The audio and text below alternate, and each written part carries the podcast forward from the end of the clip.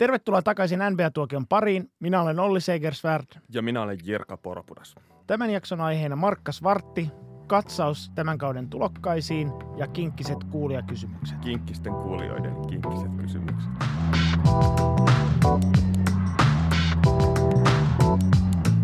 NBA-tuokion teepaitojen mainostaminen lopetetaan, kun varasto on tyhjä. Kanna korttesi kekoon ja tilaa omasi osoitteesta nbatuokio at gmail.com.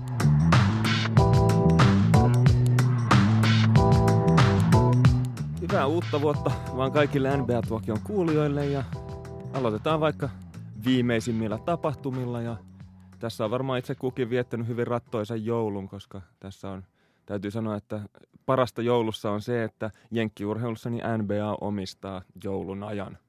Tai niin kuin semi-pro palotia joskus sanoi, että NBA dominoi joulua ja Martin Luther Kingin päivää.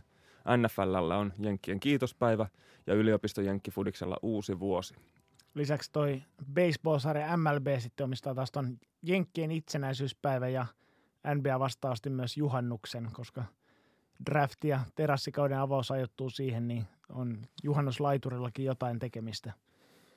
Et se on se joulupäivä, joka kuluu hyvin rattosasti, kun ne on porrastettu oikeaoppisesti ne NBA-matsit sillä tavalla, että niitä pystyy katsomaan oikeastaan niin kauan kuin pysyy hereillä ilman tarvii pelätä mitään erityisiä päällekkäisyyksiä tai sellaisia. Sen lisäksi ne matchupit on vielä valittu niihin matseihin sillä tavalla, että ennen kauden alkua on ollut jonkunnäköinen näkemys siitä, että ne pelit olisi mahdollisesti mielenkiintoisia. Aina ei ole, mutta tota, merkittävimpiä tapahtumia tuossa oli, että Lakers voitti Golden State Warriorsin aika selkeästikin ja sitten siinä LeBron James loukkasi nivusensa, ollut sitten siitä asti sivussa ja on ainakin toistaiseksi vielä jonkin aikaa parantelee paikkoja ja kuulemma niin kuin everything is intact, niin kaikki on paikallaan ja se on ihan lohduttava kuulla, kun puhutaan kuitenkin tuosta haarovälin alueesta. Joo, toinen tuommoinen loukkaantumisuutinen on se, että Washington Wizardsin John Wall, niin hänen kantapäästään löytyy jotain leikattavaa ja on ilmeisesti 6-8 kuukautta sitten sivussa. Eli se vetää kyllä ihan lopullisesti solmuun noin Wizardsin kuviot tältä kaudelta. Tai päinvastoin, kun viime vuosina kuitenkin Wizards on yleensä pelannut paljon paremmin silloin, kun John Wall on istunut, niin, niin tota, saattaa olla, että, että tästäkin kaudesta tuikkaa vielä pudouspeleihin. Mutta mä kysyin tuosta asiantuntijalta kolmevuotiaalta Maxilta, että mitä mieltä hän oli tästä Wallin loukkaantumisesta, niin kommentoi, että ei, mitä, ei sillä ole mitään vaikutusta, kun siellä on ne muut pelaajat kuitenkin pelaamassa. Se on hyvä, että käytetään näitä asiantuntijalähteitä. Joo, mutta tota, jos ei aina livenä saa katsottua pelejä, niin sulla oli tähän hyvä vinkki kuulijoille. Joo, siis koska ne joka tapauksessa Atlantin yli striimattavat pelit ja vaikka niitä kattoisi TVstä Amerikassakin, ne tulee pienellä viiveellä. Niin siinä mielessä se, että sieltä viivettä keinotekoisesti vähän pidentää ja katsoo niitä pelejä seuraavana aamuna. Tai seuraavalla viikolla. Seuraavalla viikolla tai kunhan vaan on pysynyt tulos piilossa siihen ottelun katsomiseen asti, niin sillä ei ole väliä, että kuinka pitkä se viive siihen matsin todelliseen pelaamiseen ajankohtaan on. Ja, ja kun yrittää tällä tavalla aika ison aikaeron takaa niitä pelejä katsella, niin se on kaikkein tehokkainta se, että seuraavana päivänä katsoo matsia sitten. Ja ongelmana siinä on se, että aamuisin, kun ei voi mihinkään nettiin mennä kurkkimaan tietenkään, että mitä pelejä olisi, kannattaisi katsoa ja mitkä olisi mielenkiintoisimpia, niin – tota, tähän löytyy tämmöinen ratkaisu kuin wikihoops.com-sivusto, joka on todella, todella kätevä. Siellä on arvioitu edellisyön pelien, tai itse asiassa kaikkien tällä kaudella pelattujen pelien mielenkiintoisuus kahdella rinnakkaisella menetelmällä, joista toinen on jonkunnäköinen tilastoviritys, joka sanoo asteikolla yhdestä kymmeneen, että kuinka jännittävä se peli on ollut. Käytännössä kertoo siitä, että mikä se lopullinen pisteero siinä taitaa olla. Ja tai ei siis kerro sitä, mutta koska se rikkoisi tulospiilon melko ra- railakkaasti, mutta siitä, että hirveät blowoutit saa huonon arvosanan ja jännät pelit saa plussaa. Eikö toi voisi olla myös sellainen sovellus, että kerrottaisiin mikä se lopullinen ero on, mutta ei kerrota, että kummalle? Se olisi aika jännä sitten katsoa, että kummalle tämä taittuu plus kolme. Joo. Tai plus 42. Mutta sitten siellä on myös tämä, että sitten katsojat käy siellä klikkaamassa, antaa plussaa ja miinusta niille peleille ja se on se kaikkein – miten mä sanoisin, antoisin puoli siinä.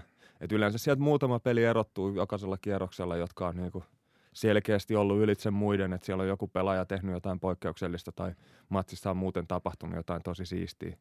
Sen lisäksi siellä sivustolla on näppärästi linkit ottelukoosteisiin ja otteluiden tilastoihin ja sitten sieltä pystyy jopa siirtymään puhelimella niin suoraan NBA-liigapassiin katsomaan niitä matseja. Siinä sitten kannattaa olla tarkkana, että jos on niin koneella sitä tökkiä, niin se saattaa heittää semmoiselle sivulle, joka sen tuloksen paljastaa. Eli tässä tulospiilossa niin kannattaa olla aika tarkkana. Mutta siis wikihoops.com äärimmäisen lämmin suositus tuolle sivustolle. Jouluna, kun oli kerrankin aikaa katsella pelejä, niin jokainen aamu alkoi sillä, että kun heräsi, niin ensimmäisenä ennen kuin sängystä nousi, niin katsoi sieltä, että mitkä pelit nyt on saanut hyviä arvosteluja, että minkälainen se päiväohjelma sitten sille joulupäivälle sattuu tai asetetaan. Mä en tiedä kuinka monta a- monena aamuna sulla on joulupäivä, mutta tota, sanotko vielä kirjan kerralla tuon osoitteen? https kaksois.keno-keno kaksois v i k i h o o p s.com eli wikihoops.com. Näin. Tämä ei ollut maksettu mainos. Siellä voi lahjoittaa heille rahaa. Itse en ole lahjoittanut. Tuntui Se... vähän epäilyttävältä, että tuommoisesta kuitenkaan kenellekään mitään maksaisi. Niin hy- hyvä sivusto ei kuitenkaan. Mutta tota, meillä on pelaajasiirto uutisia. Golden Statein rajoitettu vapaa-agentti Patrick McCaw vihdoin ja viimein sai sopimustarjouksen. Cleveland Cavaliers tarjosi 6 miljoonaa kahdesta vuodesta ja tota, Golden State sitten ei täsmännyt tätä tarjousta, eli McCaw sitten siirtyi Clevelandin paitaan. Sä olit itsekin sitä mieltä, että tämä ei ole, tai siis mä ehdotin, että meidän pitäisi tästä puhua, ja sä olit sitä mieltä, että McCaw ei ole mitenkään niin merkittävä pelaaja, että tästä tarvitsisi mitään keskustella, mutta mä ajattelin, että sun mieliksesi voidaan käydä tämmöistä mielenkiintoista työehtosopimukseen liittyvää nyanssia, eli kun on rajoitettu vapaa agentti, niin sitten voi ajautua tämmöiseen umpisolmuun vanhan seuransa kanssa, niin kuin Patrick McCall kävi Warriorsin kanssa. Eli tuossa oli semmoinen kahden kuukauden työtaistelu, että kaveri istui himassa sohvalla ja väännettiin sopimuksesta. Melkoinen taistelu ja ei tuossa sopimuksestakaan itse asiassa väännetty, kun Golden State tarjosi siis aikanaan sitten McCalle kaksi vuotta ja 5,2 miljoonaa diiliä. Eli tota, tavallaan tällä sopimustarjouksella sitten McCallsta tuli toi – rajoitettu vapaa-agentti, hän oli vapaa etsimään sitten parempia tarjouksia jostain muualta. No niitä ei mistään oikein tullut ihan siitä takia juuri mainitsemasta syystä, että McCo on kuitenkin jossain määrin tämmöinen marginaalinen pelaaja.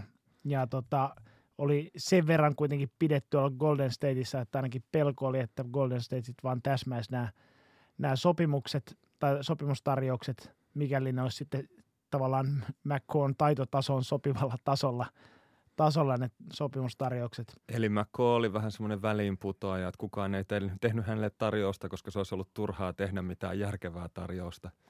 Ja sitten toisaalta hän ei ilmeisesti Golden Stateissa halunnut jatkaa, koska e, koki, että haluaisi saada isomman pelillisen roolin ja ehkä vähän enemmän fyrkkaa. Joo, mutta tota 800 tonnia sai lupas Cleveland maksaa enemmän kuin toi Golden Statein tarjous Toki noin molemmat vuodet on Clevelandin sopimuksessa niin takaamattomia, eli voi olla, että jos kengänkuva tulee persuksiin, niin sitten ei tule enää penniäkään sen jälkeen, tai senttiäkään enää sen jälkeen sitten tilille kilahda. Mutta tota, joka sehän, tapauksessa... Se, sehän tuossa oli, että Golden Stateilla oli vähän vaikeuksia tuommoiseen, että se sinänsä se palkkamäärä ei kasvanut paljoakaan, mutta kun – he on niin rajusti tuon ylellisyysverorajan yläpuolella, niin se olisi maksanut Golden Stateille 11 miljoonaa. Tää. Tästä kaudesta, eli kolme niin. miljoonaa sopimus, niin 11 miljoonaa, niin olisi ollut McCallsta aika kova hintalappu. Joo, toi oli musta aika hyvä, mitä Steve Kerr sanoi, että olisimme halunneet pitää hänet, mutta halusimme myös pitää tämän meidän 15 rosteripaikan avoinna – että niin kovassa arvossa eivät häntä pitäneet, olisivat käyttäneet yhden rosterispotin häneen. Että täytyy olla var- varuilla sitä varten, jos tarvitaan vaikka kuudes sentteri tonne. Niin. Juuri näin. No McCall teki debyyttinsä Clevelandissa viime yönä, hävisivät 25 pinnaa ja kaveri pelasi 18 minuuttia, että teki kaksi pistettä heitti kentältä yhden heiton kahdesta sisään. Et sinänsä ei pelillisesti kauhean merkittävä kaveri ole, mutta tämä oli ehkä NBAlle vähän poikkeuksellinen tämmöinen, mitä mä sanoisin, sit-out-tilanne, eli kaveri jäi sohvalle himaa istumaan eikä suostunut pelaamaan ennen kuin saa paremman diilin jostain. Joo. Ja tosi... Sen takia tästä nyt vähän mainostettiin. Joo, mutta tosiaan niin edes, edes niin kuin ikään kuin koko kauden istumalla, niin McCoy ei olisi vapautunut tästä Golden Statein kahleista, eli mikäli tota, olisi ensi kesänäkin sitten Golden State sitten esittänyt jonkun ta- sopimustarjouksen McColle, niin silloinkin olisi ollut edelleen rajoitettu vapaa-agentti, eli tota, jossain pitää, pitää pelata, että pääsee sitten vapaasti valitsemaan oman joukkueensa. Joo, siis yleensä ehkä itsellä ainakin ollut semmoinen fiilis, että NBAssa vapa, vapaat agentit olisi sitten niin kuin, eh, aidosti vapaita ja noilla niin kuin rajoitetuilla vapailla agenteillakin olisi jonkunnäköinen mahdollisuus sitten siitä ikästä selvitä, niin yllättävän tiukassa, tiukassa oli kiinni toi McCall Golden Stateissa.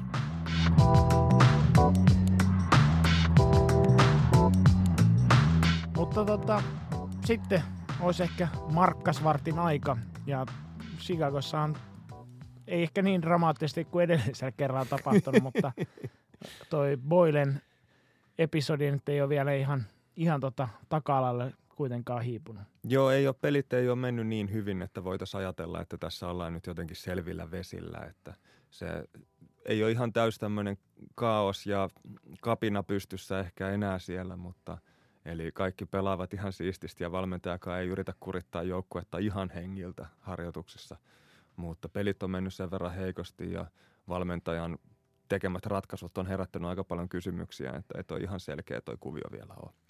Joo, tuossa on tuommoinen mielenkiintoinen vastakkainasettelu, että toisaalta niin näyttää selvästi, että Boylen valmentaa oman jatkosopimuksensa tai palkankorotuksensa edestä, kun taas sitten tuommoisen nuoren joukkueen kehittäminen kaapa, kaipaisi vähän rohkeampaa otetta siihen valmentamiseen, eli Boylen vähän niin kuin vetää varmon päälle, mikä ei oikein niin minkään kannalta sitten hyvä asia. Hän ei niinkään pyri hakemaan voittoja matseista, vaan ikään kuin minimoimaan tappiot, että näyttäisi, näyttäisi vähän paremmalta se noin niin kuin seurajohdon suuntaan. No tuossa on kolme semmoista juttua, joita Boylen on tehnyt Bullsen kanssa, jotka vaikuttaa vähän tämmöisen niin kuin min, tappioiden minimoinnin sen sijaan, että haettaisiin voittoja, niin tavoittelua, tai että ensinnäkin peluttanut enemmän noita vanhempia pelaajia kuin nuorempia jätkiä, koska tyypillisesti kokeneemmat pelaajat on tällä hetkellä parempia kuin ne junnut, niin se on valmentajalle sillä hetkellä, saa hänet näyttämään paremmalta. Sen lisäksi on penkittänyt noita kaikkein pahimpia puolustajia, että esimerkiksi eh, Jabari Parker ole kahdeksan matsiin käynyt kentällä. Niin se, että jos sulla on todella surkeita puolustajia siellä kentällä, niin ne saa koko joukkueen puolustuksen näyttämään umpi surkealta ja se heijastuu sitten suoraan valmentajan peilikuvaan, tai siis valmentaja näyttää kanssa sitten pahalta – sen lisäksi Boylen on ottanut ilman pois pallosta ja vääntänyt ton eh, Fred Hoiberin Hoiball ampumajuoksukoriksen niin täysin vastakohdakseen, eli tämmöiseksi kävelytempoiseksi peliksi, jossa yritetään pelata mahdollisimman hitaasti, että ottelussa tulisi mahdollisimman vähän pallohallintoa.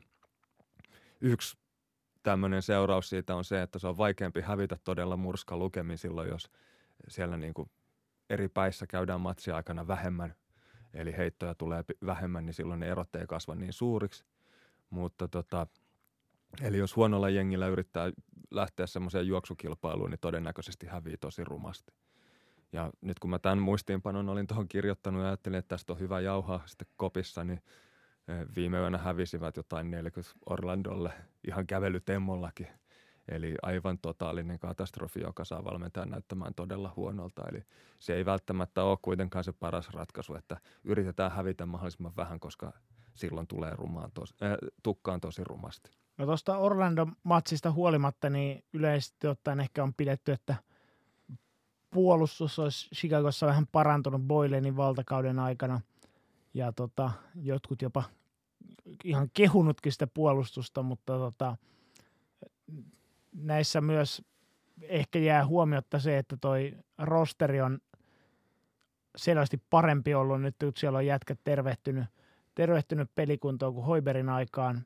Ja sitten tota, myös se, että ihan noita Jabari Parkerista lähtien, niin näitä huonompaa puolustajaa on sieltä tuupattu sitten penkin päähän istumaan, ehkä se sitäkin kautta niin vähän niin kuin väkisinkin olisi pitänyt puolustuksen parantua.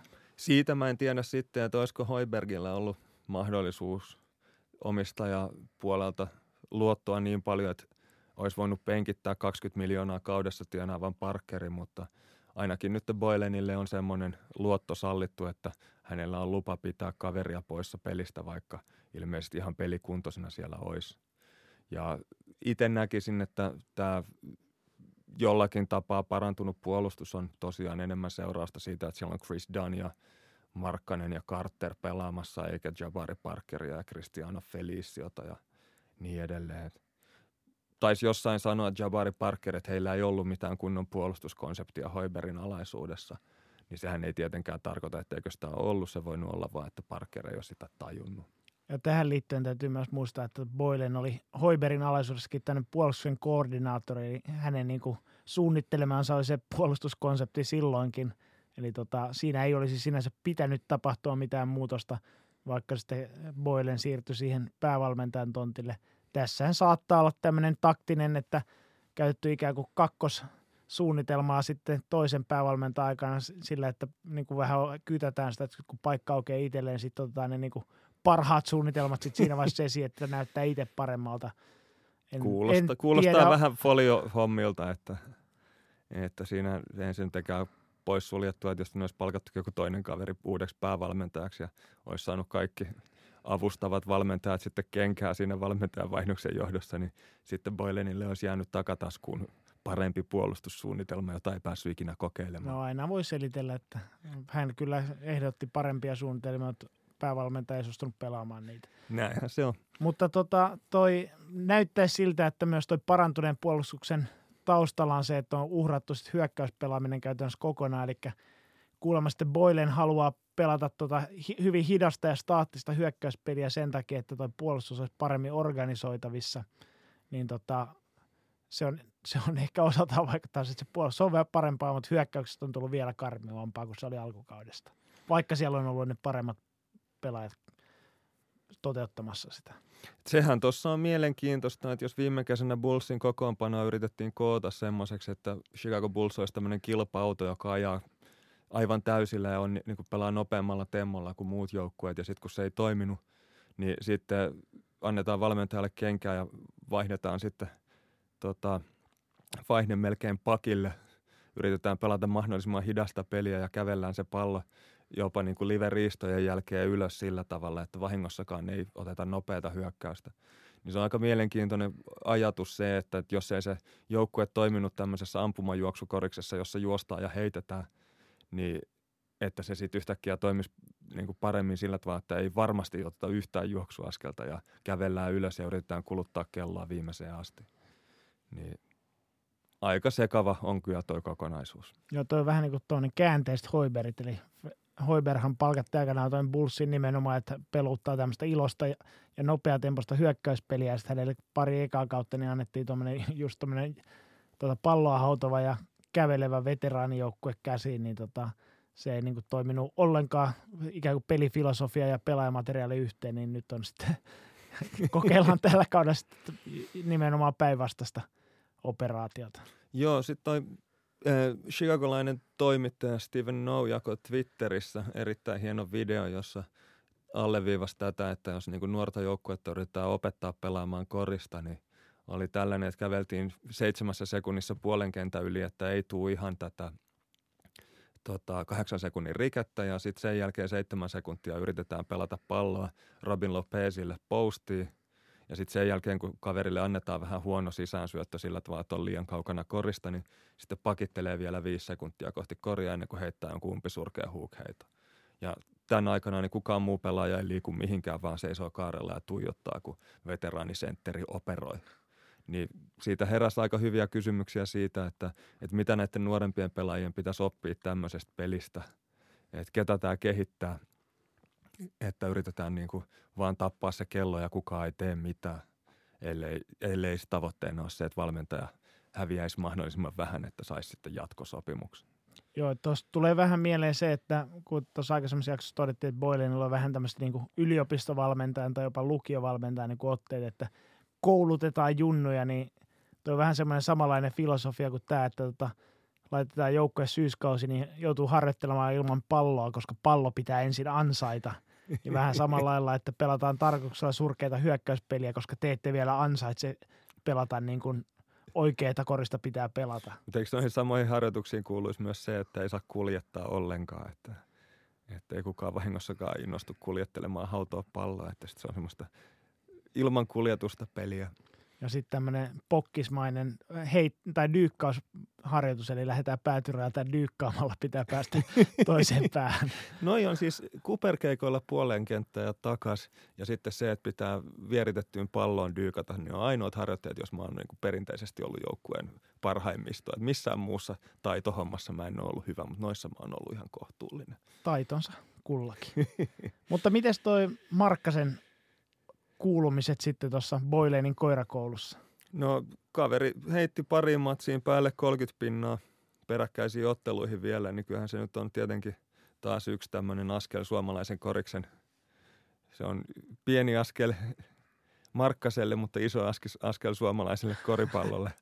mutta tota, mielenkiintoisempaa ehkä on se, että jos Bullsin tulevaisuuden trio on nyt toi Chris Dunn, Zach Lavine ja Lauri Markkanen, että – miten ton kolmikon yhteispeli on lähtenyt kehittymään tällä kaudella. Ja Miksi sä et muuten laittaa, laskenut tuohon mukaan kartteria? No niin. Hyvä kysymys. Se on hyvä kysymys ehkä sen takia, että kaveri avoimesti keskustelee jo siitä, että, että missä hän tulee jatkossa pelaamaan ja vaikuttaa vähän siltä, että se ei ole Chicagossa. Mutta tämä, että Dan Lavin Markkanen kolmikko on nyt pelannut kuusi matsia – tai kuudessa matsissa ovat olleet samaan aikaan kokoonpanossa, ja niistä on tullut yksi voitto ja viisi tappioa. Ja sitten kun vertaa noita heidän keskiarvo, tai heidän kolmikkonsa kentällä ollessa Chicagon keskiarvoja tuohon koko joukkueen tilastoihin, niin ehkä merkittävintä siinä se, että e, tällä kaudella keskimäärin vastustaja on tehnyt 110 pinnaa per 100 pallohallintaa Bullsia vastaan ja sitten seitsemän pinnaa vähemmän silloin, kun Lavin, Dan ja Markkanen on ollut kentällä – Eli puolustus toimii jokseenkin ehkä vähän paremmin silloin, kun nuo jatkat on siellä kentällä. Oleellista on myös se, että toi Jabari Parker ei ole pelannut yhdessäkään näistä peleistä. Eli siellä myös on muitakin tekijöitä kuin nämä kolme jamppaa. Ja sitten sen lisäksi se, että hyökkäyksessä itse asiassa peli toimii huonommin noiden kolmen jatkan kanssa kuin ylipäätään Bullsilla on tällä kaudella mennyt. Eli Keskimäärin Bulls on tehnyt 100 pinnaa, 100 pallohallintaa kohti tällä kaudella. Ja silloin kun Lavin, Dan ja Markkanen on kehissä, niin 95 pinnaa. Eli 5 prosenttia heikompaa tulosta tulee silloin, kun nuo kaverit, joiden pitäisi olla se tulevaisuuden hyökkäyksen tehonyrkki, niin pelaa yhdessä. Ja merkittävää on myös se, että silloin kun ylipäätään katsotaan Bullsin tätä kautta, niin 57 prosenttia joukkueen koreista on syntynyt korin johtavan syötön seurauksena, niin se tippuu 10 prosenttiyksiköllä silloin, kun Lavin, Dan ja Markkanen on kentällä 47 prosenttiin, mikä tarkoittaa sitä, että syöttöpeli heidän ollessaan kehissä niin ei ole mitenkään ainakaan parempaa kuin ylipäätään Bullsissa on tällä kaudella ollut. Lähinnä tarkoittaa sitä, että Lavin, Dan ja Markkanen ei luo toinen toisilleen tekopaikkoja. No sitten kuulijakysymys tähän väliin Markku Löfgreniltä. Dirk, Kobe, Curry ja Durant nostivat pelitilan heittojen onnistumisprosenttiaan toisella kaudellaan. Laurin prosentti on sen sijaan laskussa. Tarkoittaako tämä sitä, että tie supertähdeksi on jo nyt tukossa? No otetaan tuohon nyt ensin äärimmäinen vastaesimerkki, eli Michael Jordanin pelitilanne heittojen onnistumisprosentti romahti eka ja toisen kauden välissä – koska okei, okay, toisella kaudella murtui jalka, mutta tämä heittoprossa ei palautunut vielä kolmannellekaan kaudelle. Sen sijaan heittovolyymi kasvoi todella merkittävästi. Eli Jordanilla heittojen lukumäärä kasvoi 20-28 ekasta kaudesta kolmanteen kauteen. Markkasella heittojen lukumäärä ei sinänsä ole ihan yhtä dramaattisesti vielä kasvanut, mutta jonkun verran ehkä toi hänen heittoprofiilinsa muuttunut viime kaudesta. Eli Markkasen tärkein taito kuitenkin pitkäksi jätkäksi koriskentällä on se, että hän on hyvä heittää kolmosia. Ja kolmas prossa on itse asiassa noussut viime kaudesta ja hän on heittänyt niitä enemmän kuin viime kaudella. Eli Viime kaudella heitti 6 kolmosyritystä ja onnistui 36 prosenttisesti. Tällä kaudella 6,7 kolmosyritystä ja onnistui 39 prosenttisesti. Eli on parantanut kaaren takaa suhteessa viime kauteen. Kakkosprossa sen sijaan on laskenut jonkin verran. Se voi osittain olla seurausta siitä, että on heittänyt huonommin, mutta siinä on myös yhtenä tekijänä se, että joukkueen koko, kokonaisuuden hyökkäys on ollut todella huonoa tällä kaudella ja heittopaikat on ollut heikompia, joista on joutunut heittämään. No onko näitä jotain vastakkaisia esimerkkejä sitten olemassa, että joiden heittoprosentti olisi, tai heittotarkkuus olisi heikentynyt toiselle kaudelle, mutta olisi silti kypsynyt supertähdeksi? No, tämä on ihan mun mielestä vähän samantyylisiä kolkilinkoja. Damian Lillard, Kyrie Irving, Clay Thompson, Ray Allen. Heillä kaikilla heittoprosentti laski pelitilanne heitoissa ekasta kaudesta toiseen kauteen. Ehkä osittain sen takia, että kun on vähän enemmän kokemusta ja luottamusta, niin saa heittää vähän vapaammin kun tulokaskaudella yleensä jätkille ei sallita ihan hirveän vihreätä valoa tiettyjä poikkeuksia lukuun ottamatta. Eli en lähtisi vielä luovuttamaan Markkasen suhteen, että kyllä tämä on ihan enimmäkseen menee kuitenkin tuohon koko joukkueen sekoilun piikkiin. Joo, että tota, en, no mä en ihan varma ole, että siitä, että onko tuossa semmoinen vahva kausaliteetti on pelitilanne heitto onnistumisprosentin paranemisen ja supertähteyden välillä, mutta tota, toisaalta sitten, jos noin esimerkiksi nostetut Dirk, Kobe, Curry ja Durant otetaan tuossa, niin tota, tuskin kovin monesta pelaajasta tulee heidän tasoisiaan tähtiä, vaikka kuinka paranis heittoprosentit. Se on ihan totta. Sitten voitaisiin ottaa kuulijakysymys koripallo.com-käyttäjä Jeans Sältä. Miten tämä Bullsin joukkueen tila korjataan? Mitä tässä kannattaa toivoa ja odottaa ensi kauden draftilta? Onko Bullsiin mahdollista saada kovan kaliberin miehiä edes maksamalla vähän ylihintaa? Ja huoliiko näitä nykyisiä isoja sopi- ison sopimuksen miehiä kukaan? No, ihan ensimmäisenä varmaan tota, toi joukkueen tilan korjaamiseksi, niin kuin edellisessä jaksossakin todettiin, että toi toimisto-osasto pitäisi putsata, eli Gar Forman ja John Paxson pitäisi potkia pois Chicagosta ja palkata sinne joku kompetentteja kavereja tilalle rakentamaan tuota joukkuetta. Pelaajaosastolle niin kaivottaisiin ennen kaikkea hyvää pelintekijää ja sen lisäksi tuollaisia aikuisia pelaajia, ei Jabari Parkereita lisää mielellään. No tota, Bulls varannee ensi keväänä tai kesänä ensimmäisten joukossa, eli saa sieltä ainakin yhden huippulupauksen lisää. Zion Williamshan on se yleisesti pidetty ykkös palkintona tuossa tossa varaustilaisuudessa, että hän muodostaisi on se jonkinlaisen tukkisuman sitten Markkasen ja Wendell Carterin kanssa, mutta toi on sitten ehkä enemmän tämmöinen niin kuin ensimmäisen maailman ongelma, että miten sitä lähdettäisiin ratkomaan. Toinen Dukein pelaaja, niin RJ Barrett, saattaisi ehkä olla sitten se niin kuin toivevaihtoehto, että vaikka onkin enemmän sitten heittohakunen kuin, kuin sitten tuommoinen varsinainen pelirakentaja, mutta kuitenkin niin kuin vahva pallon käsittelijä. Ja tota, pointtiosastolta, niin ilmeisesti Murra on osavaltion yliopiston Ja Moranton korkeimmalle arvioitu, niin hän saattaisi olla semmoinen, semmoinen pelaaja, joka sopisi parhaiten tuohon Bullsin porukkaan. Me ei kannata kysyä yhtään sen enempää tuosta Morantista multa, että en muuta tiedä kuin nimeä ja yliopisto ja pelipaikan. Mutta tota, joka tapauksessa. Ää, sitten noista kovan kaliberin vapaista agenteista, niin parhaat nimet, kuten Kemba Walker, Clay Thompson, Tobias Harris, Chris Middleton, Kevin Durant ja Kawhi Leonard, tuskin tulee isolla rahasummallakaan Chicagoon, että heillä on varaa valita se pelipaikka sitten paremmi, paremmista tota olosuhteista, mutta tota, jonkun rajoitetun vapaan agentin varsinkin voisi saada houkuteltua isoa rahatukkoa heiluttamalla, erityisesti niin semmoisesta joukkueesta, joilla rahat on tiukassa nyt tai lähitulevaisuudessa, että he mielellään maksavat pelaajilleen kovaa palkkaa. Vaikkapa Bostonista Terry Rozier tai seuraavana kesänä Jalen Brown, Indianasta Domantas Sabonis, Milwaukee Malcolm Brogdon tai Sacramento Willie Cauley-Stein tai Buddy Hield kanssa 2020 kesällä, niin siinä on semmoisia nimiä, mitä saattaisi olla tarkoituksenmukaista lähteä jahtaamaan tonne. Mutta kyllä mä ensimmäisenä niin kun lähtisin rakentamaan tuota nuorta kaartia, ottaisin enemmän semmoisia halvempia veteraaneja sitten höysteeksi ja sitten kun niin tiedetään, että mikä se runko tosissaan on, niin sitten vasta, vasta etsisi sitten sinne semmoista kovempaa palkkasta tekijämiestä miestä täydentämään tuota porukkaa. Niin kuin Jabari Parkerista on nähty, niin semmoinen kakkos- tai kolmoskorin tota, nimekkään kaverin palkkaaminen, niin siinä usein, usein joudutaan vaan ojasta allikkoon. Eli sulla on semmoinen näkemys, että Bulls ei ole käyttämässä Parkerin joukkueoptiota ensi kesänä.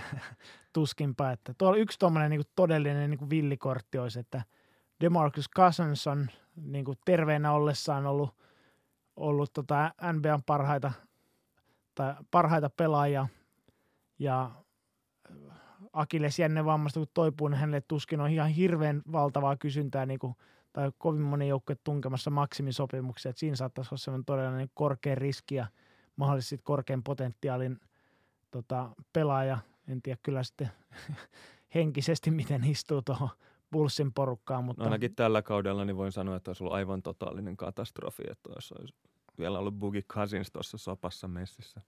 Joo, mutta ehkä to, kaikista todennäköisintä on se, että tosiaan kun Jabari Parkerin optiota ei käytetä, niin Bullsilla on ensi kesänä tuommoinen reilu 50 miljoonaa ullakkotilaa käytettävissä, joten sillä voidaan tehdä tosiaan niin kuin ihan mitä, mitä lystetään, niin kaikista todennäköisimmin yrittää kiinnittäytyä johonkin tämmöiseen kaatokauppaan, jossa he ottaa jonkun, jonkun toiselta joukkueelta sitten jonkun huonon sopimuksen ja saa siitä sitten kylkiäisinä joko varausvuoroja tai jotain nuoria pelaajia – ja saattaa tuommoinen palkkainen pelaaja olla ihan, ihan hy- käyttökelpoinen pelaaja itsessäänkin, niin se on ehkä eniten se tie, mitä Bulls todennäköisesti etsii tässä joukkueen rakentamisessa. Sehän tuossa on jännä, että toi olisi ollut viime kesänäkin se tavallaan käytettävissä oleva vaihtoehto varmastikin. Tai ainakin heillä ullakkotila oli yllin kyllin heikkojen sopimusten absorboimiseen, mutta päätyivät sitten tekemään vähän eri ratkaisuja. Joo, että ehkä nyt jälkiviisana to- toki voi sanoa, että tuommoisia ei ole hirveästi ollut tarjolla tuommoisia kauppoja, mistä olisi voinut hyödyntää, hyödyntää että toiveena on se, että ensi, vuonna, ensi kesänä sitten mahdollisimman moni hullaantuisi noista Kevin Durantista ja, ja tota Clay Thompsonista ja Kawhi Leonardista ja kumppaneista ja sitten yrittäisi raivata sitä ullakkotilaa ja tai sitä varten pitäisi päästä sitten vanhoista pelaajista eroon, niin sitten Chicago olisi kärppänä siellä paikalla auttamassa kuvaan auttamassa hinnasta, itseään. Niin, kuvaan hinnasta päästään yhteisymmärrykseen. No mua naudatti tämmöinen eräs porvoalainen koripallokomin käyttäjä totesi, että itse jos olisin toinen guard Paksista, niin lähtisin riskillä kokeilemaan Dunnin ja Lavinin vaihtamista Luka Doncicin ja Dennis Smith junioriin. Mutta hän itsekin sitten totesi siihen, että mut, mutta tuskinpa tuollainen trade menisi Mavericksille läpi. No ensinnäkin täytyy korostaa, että se porvolainen KP-komisti ei ole, en ole minä, Mutta tota, kyllä minäkin ehdottomasti Garpaksena niin lähtisin kokeilemaan tuollaista. Niin, ja vielä lähtisit riskillä kokeilemaan. niin. että. Vaikka riskilläkin lähtisin kokeilemaan ja voisin pyytää vielä sitten paria varausta siihen kaupan tekijäisiksi. Ikävä tuossa on se, että Mavericks on jo kaupannut ensi kesän varauksensa Atlantaan, niin se hidastaa ehkä vähän tätä Bullsin jälleenrakennusta, jos tavoitteena on se, että vaihdetaan Daniel Lavin, Doncic ja Dennis Smith junioriin. No ehkä pitkin hampaan Chicago voisi hyväksyä jonkun huonommankin varauksen tai sitten myöhemmin realisoituvan ykköskierroksen varauksen. Tässä on nyt vähän semmoinen ongelma, että kirjoitetussa tekstissä sarkasmi hyvin harvoin välittyy. Ja mä en usko, että meidän äänenpainotkaan paljastaa sitä, että kuinka tosissaan tässä ollaan. Eli tämähän ei tietenkään ihan täysin realismia ole tämmöisten kauppojen toivominen. Ehdottelu on aina mahdollista, mutta en usko, että missään todellisuudessa tuommoinen kauppa toteutuisi. Kyllä siellä voisi olla, että tota, en tiedä kenelle ne Dallasissa soittaisikaan tämmöistä tarjosta, niin siellä saa, päässä saataisiin ainakin hyvät naurut sitten ehdotettaisiin, että miten se olisi kaupankäynti.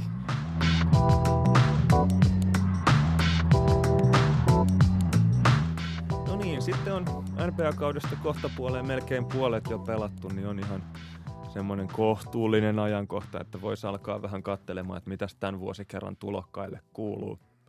Eli tehdään sillä tavalla, että käydään vaikkapa noin 14 ensimmäistä, eli lotteryvaraukset numerojärjestyksessä läpi ja, ja sitten tehdään lopuksi pari poimintaa myös myöhäisemmiltä vuoroilta. Ja ensimmäisenä siis draftin ykkösvaraus DeAndre Ayton, Phoenix Suns. Joo, eli Ayton odotettiin, että hän olisi tehokas hyökkäyspään pelaaja ja on myös sitten ollut, ollutkin semmoinen, mitä luvattiin, eli tota, todellinen niin kuin, tilastomonsteri, varsinkin hyökkäyspäässä tulokkaaksi. 17 pinnaa, 11 levypalloa, pari syöttöä siihen päälle ja ihan hyvillä, hyvillä prosenteilla vielä, niin tota, Ei, eri, erinomainen alo- kauden aloitus ykköspikiltä. Joo, siis ei toi missään nimessä niin kuin tavallisena vuonna varmaan mitenkään niin kuin tota pidettäisiin ihan onnistumisena. Ja vaikka tässä nyt kaiken näköistä puhetta onkin ollut muista tulokkaista, niin se on ihan vitsikästä ollut, miten nämä kaikkein vannoutuneimmat Eitonin fanit korostaa sitä, että Eiton pelaa vain 31 minuuttia matsissa, kun taas Shaquille O'Neal pelasi 38 minsaa per peli. Eli kun tämä huomioidaan, niin nämä tilastot on melkein vertailukelpoisia. Eli kyllä noin niin oikeasti tilastollisesti niin hyökkäyspäässä niin näyttää tosi hyviltä noin tavallaan, jos katsoo pelkkää tilastoriviä. No se, että tosiaan Eitton ei missään nimessä ole huono pelaaja, mutta se tuossa ennen, ennen tuota varaustilaisuuttakin, mikä niin kuin nostettiin esiin tässä yhteydessä on se, että toi pelipaikan merkitys on muuttunut viime vuosina lähes täysin NBAssa. Eli jos vaikka toi Shaggy O'Nealiin vertaa, niin tota, silloin oli ihan erilainen tapa rakentaa joukkuetta, että ensin piti saada se hyvä iso jätkä siihen ympärille lähdettiin tota, sitten rakentaa muuta porukkaa, mutta nyt nykypäivänä on vähän toisinpäin, että ensin rakentaa hyvä porukka ja sitten viimeisenä poimitaan sinne niin kuin siihen pelitapaan sopiva iso jätkä sitten täydentämään, niin, niin tota, siinä mielessä toi Eitton on vähän tuommoinen niin vanhan koulukunnan valinta ykkösvarauksena. Joo, sehän siinä on, että nykyään, että jos on vaikka kolme erinomaista kolmen pisteen heittäjää ja hyvä pelintekijä, pointti, niin niillä saa jo tarpeeksi tilaa puolen kentän hyökkäyksessä sillä tavalla, että oikeastaan hyvinkin keskinkertainen sentteri riittää siihen, että tekee palloskrinneja ja rullaa kohti korja.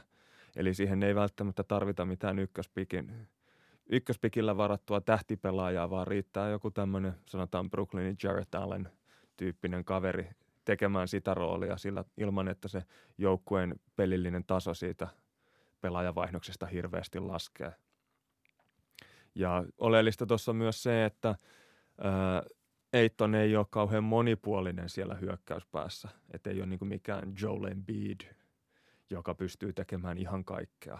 Et Eittonilla on ne omat juttunsa, mitä siellä tekee ja, tilastot syntyy sillä, että donkkailee hyökkäyslevyjä sisään tai heittelee tota, screenin jälkeen sitten siitä jostain vaparin tienolta hyppyheittoja tai sitten tota, donkkailee korille rullauksista. Eli siis siinä mielessä ei ole mikään tuhattaituri, joka itse tekisi siellä mahdottomia hommia pallon kanssa. Joo, että tosiaan noihin nykypäivän niin kuin huippusenttereihin, vaikka Joel Embiid ja Anthony Davis ja Carl Anthony Towns tai Nikola Jokic, niin heihin verrattuna ei ole enemmän toinen viimeistelijä, että ei missään nimessä ainakaan vielä ole hirveästi osoittanut merkkejä siitä, että hänen kauttaan pystyttäisiin pela, tavallaan tuota hyökkäyspeliä rakentamaan.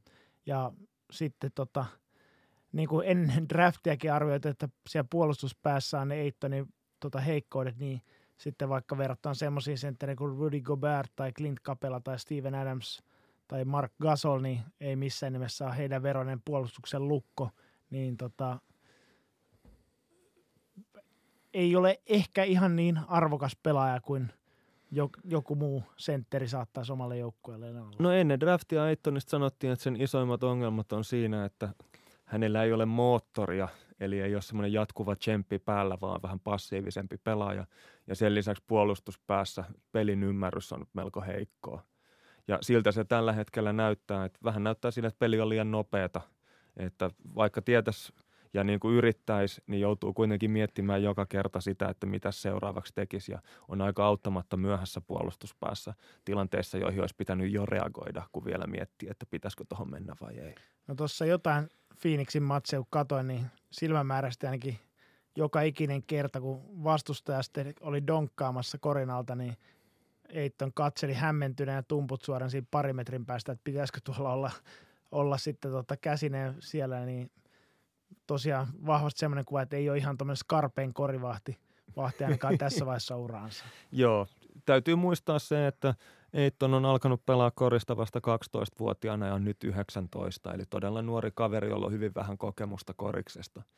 Ja esimerkiksi Luka Doncicia, kun on tuossa katsonut tällä kaudella ehkä vähän liiankin kanssa, ja siinä vähän ehkä vääristyy käsitys siitä, että kuinka kypsiä noiden 19-vuotiaiden pitäisi olla, niin hänen rinnallaan Eitton näyttää niin kuin läpiasti raalta vielä, että ei niin kuin esimerkiksi sellaiset tilanteet, joissa ei niin kuin selvästi ole etukäteen sanottu, että mitä pitää tehdä, niin semmoinen reagointi ja refleksit ei ole sie, niin kuin vielä sillä tasolla, kun niiden pitäisi olla ja en tiedä tuleeko, mutta ensimmäistä kautta viedään, niin ainakaan ei voi sanoa, että ei, ei tulisi. Niin esimerkiksi sellaiset tilanteet, kun joku setti hajoaa täysin käsiin tai eh, saadaan hyökkäysleväri ja pitäisi nopeasti reagoida siihen jotenkin, niin se on vähän vitsikkään näköistä, kun Eiton sitten empii ja hötkyy siinä, kun yrittää asettaa palloskriiniä ja hakee siihen erilaista kulmaa ja ei tiedä, että menisikö nyt vai nyt vai nyt ja mistä suunnasta siinä pitäisi sitä pallollisen puolustajan lähestyä. Niin okei, tietenkin tässä on osansa sillä, että nämä Phoenix Sunsin pelirakentajat ei ole mitään sateentekijöitä, mutta tota, kyllä se on vähän semmoista, miten mä sanoisin, hämmentyneen näköistä noissa tilanteissa se Eittonin pelaaminen. Ja sitten toinen, mikä tuossa näkyy, että tosiaan yliopistotasolla vielä, niin Eitton oli isompi ja urheilullisempi kuin vastaan tulevat sentterit, niin NBA-tasolla näin ei ole, että hän on tavallaan niin kuin normaalin sentterin kokoinen ja ei sen kentällä mitenkään niin kuin erityisesti erottaudu sillä urheilullisuudellaan, niin siinä on myös vähän niin kasvamista, että joutuu, joutuu sitten muita avuja käyttää kuin sitä fyysistä ylivoimaansa. Mutta joo, kyllä siinä kaikki palaset on olemassa siihen, että hänestä voisi tulla oikein hyvä sentteri. Mutta sitten niiden palasten pitäisi loksahtaa kohdalle ja en tiedä sitten, että kuinka paljon tuommoiselle jätkälle loppujen lopuksi NBAssa on käyttöä. Eli se, että jos Eittonista nyt tulee jossain vaiheessa sitten NBAn, meneeköhän top 5 senttereihin, en tiedä välttämättä. Niin kuinka arvokas on sitten että kaveri, joka tota, vaatii todennäköisesti hyvin paljon palloa ja on hyvin hyökkäyspäähän orientoitunut vitospaikan pelaaja, niin verrattuna sitten johonkin tämmöiseen vähän halvempaan ratkaisuun, joka, miten mä sanoisin, tota, nöyrästi vaan rullaa kohti korjaa ja ei ole moksiskaan, jos ei sitä palloa hänelle pelata. Niin, jos ei sitten tavallaan pysty tekemään siellä muuta, että jos se Eitton ei ole mikään loistokas pallon käsittelijä, syöttäjä tai heittäjä, niin tota, tavallaan, että se, jos se tehokkuus tulee vaan sitä kautta esiin, että hän saa palloa sinne postiin, niin tota, nykypäivänä se ei ole tehokas tapa hyökätä, niin onko se, tai just näin, että minkä arvon hän on omalle joukkueelleen. Ää, puolustuspäässä niin täytyy se sa- sanoa, että nuorilla, varsinkin isoilla pelaajilla kestää usein kypsyä tai kauan kypsyä hyväksi puolustajaksi ja vaikkapa toi mainittu Carl Anthony Towns ei vieläkään ole semmoiseksi tullut, vaikka erinomainen hyökkäyspään pelaaja onkin, niin siinä on ainakin syytä antaa Statonille – Eittonille jonkun verran aikaa. Se siinä on, että energiatasot pitäisi saada selkeästi kuitenkin ylemmäs. Eli mä en tiedä, mitä tuorepuuroa ja triatlonia siellä joka aamu pitäisi vetää, että saisi semmoisen niin tsempin päälle. Että se usein unohtuu, että semmoinen niin jatkuva liike ja tsemppaaminen, sekin on lahja, lahjakkuutta. Ja jos ei semmoista ole niin kuin synnynnäisenä, niin siihen on hyvin vaikea sitten oppia, että muistaa tsempata koko ajan tai pitää itsensä liikkeessä ja ettei niin kuin vaan, jos temperamentti on semmoinen, että on enemmän vähän semmoinen taaksepäin nojaileva kaveri, jolla on paino kantapäillä ja polvet suorana, niin semmoisesta on tosi vaikea oppia pois. No jos vähän jälkiviisastellaan, niin tota, ehkä Eitton ei välttämättä ole edes tämän varasvuosi, tai tulee olemaan tämän varasvuosi kerran paras iso pelaaja. Et Memphisin Jaren Jackson Jr. on esittänyt kyllä semmoisia semmoisia otteita, että hänestä voi tulla todella loistava pelaaja, joka sopii nimenomaan tuohon moderniin korikseen erinomaisen hyvin. Et tosta, jos katsoo tuota draftihistoriaa taaksepäin, niin vaikkapa just tuo mainittu Kyle Anthony Towns oli silloin aikanaan Chalil Okaforin kanssa oli ne parhaat isot miehet ja Towns ei pelannut mitenkään loistokasta yliopistokautta, mutta hänellä oli tosiaan ne työkalut kasvaa niin kuin moderniksi NBA-sentteriksi – No hänet varattiin sitten lopulta ykkösenä ennen Okaforia, eli se oli osoittautu täysin oikeaksi vaihtoehdoksi. Ja sitten Okaforesta kun puhutaan, niin toinen esimerkki löytyy tuolta, kun mennään sitten vähän taaksepäin, niin oli Emeka Okafor, joka oli sitten yliopistosarjan paras isomies ja oli todella tuommoinen hiottu, tai loppuun asti hiottu pelaaja. Valmis paketti. Niin tota, kuitenkin ykkösenä varattiin sitten suoraan high schoolista täysraakille Dwight Howard, niin tämäkin oli sitten täysin oikea valinta, niin pikkasen tässä saattaisi olla niin kuin samaa makua, mutta nyt meni vaan toisenpäin, eli otettiin se ikään kuin valmiimpi pelaaja Eiton ykkösenä ja Jaren Jackson sitten, joka, josta voi tulla paljon parempi pelaaja vielä, niin hän valahti sitten neloseksi. Joo, vähän negatiiviseltahan tämä tietysti kuulostaa, mutta ei pidä kuitenkaan niin kuin unohtaa sitä, että kyllä Eiton on ihan hyviä tehojakin siellä kentällä tehnyt. Joo, että ei ole varmaan mitään niin kuin, tota, kysettä siitä, että tuleeko hänestä hyvä pelaaja, että ihan varmasti tulee, mutta onko sitten semmoinen, että, ei Phoenix tule harmittamaan, että olisi joku muu pelaaja pitänyt kuitenkin varata ykkösenä, niin kyllä se vähän siltä näyttää. Että jos nyt niin kuin jotain tämmöistä esimerkki, esimerkkiä etsisi tuolta sitten nykyisistä NBA-pelaajista, niin vähän tuosta tota, peliä katsellessa tulee mieleen, että Eitton olisi niin kuin vähän atleettisempi Yusuf Nurkic. Eli tota, ihan hyvä pelaaja, mutta ei hirveästi sen enempää sitten mieltä lämmitä. Joo. No, tokalla varauksella Sacramento Kings otti sitten Marvin Baglin the thirdin, eli Marvin Baglin, ei varmaan sitä kolmasta tarvitse tässä. Ei, ei tule sekaannuksi. Ei puhuta niistä kahdesta ensimmäisestä. Joo, niin tota, hän on pelannut ihan hyvin tämän kauden alun, mutta ei ehkä ole vielä osoittanut olevansa täysin oikean sorttinen pelaaja tuonne Sacramento Kingsin palettiin. Ju, just näin, että kun Bagley on taas, kun puhutaan modernista koriksesta, niin hän on niin vitospaikan pelaajana, olisi omimmillaan siellä, niin tonnehan tosiaan niin kuin ennen kauden alkuikin lueteltiin sitä, että Sacramentossa on iso liuta niitä nuoria vitospaikan pelaajia, joille kaikkien pitäisi päästä peluttamaan, niin Bagley on sitten peluttu aina toisen ison jätkän rinnalla ja välillä jopa täysin niin kuin, tai jopa ulkopelaajan paikalla, ja se ei missään nimessä ole hänen omin paikka. Eli sillä lailla tota, mennyt vähän hukkaan sitten Sacramentossa vaikka sinänsä hyvän alkukauden pelannutkin. Joo, ensimmäiset 26 matsia pelasi, sitten polveen tuli joku pikku vamma joulukuun alussa. Alun perin se uutisoitiin venähdyksenä, sitten siitä on puhuttu luuruhjeena. Ollut joka tapauksessa nyt karkeasti kuukauden päivät sivussa. Tätä ennen kuitenkin ei aloittanut vielä yhtään peliä, mutta pelasi 23 minuuttia per matsi ja teki 13 pinnaa ja kuutta levypalloa per ottelu – merkittävä ehkä se, että heitti kolmoset 34,6 prosentin tarkkuudella. Siis vähän pystyi sitä kenttää levittämäänkin, ettei ehkä ihan niin umpi korille meni ja ole, kuin saattoi joskus drafti aikaisena ainakin itsellä olla käsitys. Ja to, tosiaan sitten toi, että 23. minuutissa kuitenkin yksi torjuntaottelu kohti, niin sinänsä antaisi merkkejä siitä, että hän pystyisi pelaamaan niin kuin sekä kaarella sitten hyökkäyksessä että myös toimii ainakin jonkinlaisena pelotteena siellä oman korin alla. Joo. Sitten mä kävin tätä jaksoa varten, kun näitä kaikkia jätkiä ei ole ihan hirveästi kärinyt katsomaan, niin reddit.comissa katsomassa, että mitä jenkkifanit on heistä kommentoineet. Ja mua nauratti tämä aika paljon, että Sacramento Kingsin fanit siellä spekuloi sillä, että, että kuinka dominoiva Marvin Bagley olisi sitten, jos hänen taitonsa olisi yhtä viimeisiä asti hiotut kuin Luka Doncicilla.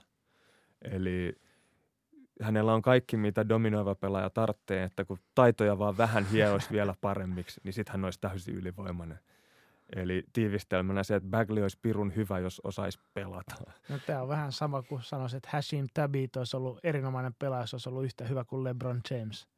To, toinen, toinen, mitä sieltä pisti silmään, on se, että siinä vaiheessa, kun halutaan jotain omaa pelaajaa niin kuin hypettää – halutaan nostaa hänen osakkeitaan, niin aina löytyy joku tilasto, jolla pystyy sitten sitä omaa pelaajansa korostamaan. Ja Baglin tapauksessa niin valttikortti on nämä per 36 minuuttia tilastot, eli niin kuin pelattuihin minuutteihin suhteutetut tilastot, koska hän on pelannut ehkä hieman vähemmän minuutteja kuin noin muut kärkivaraukset.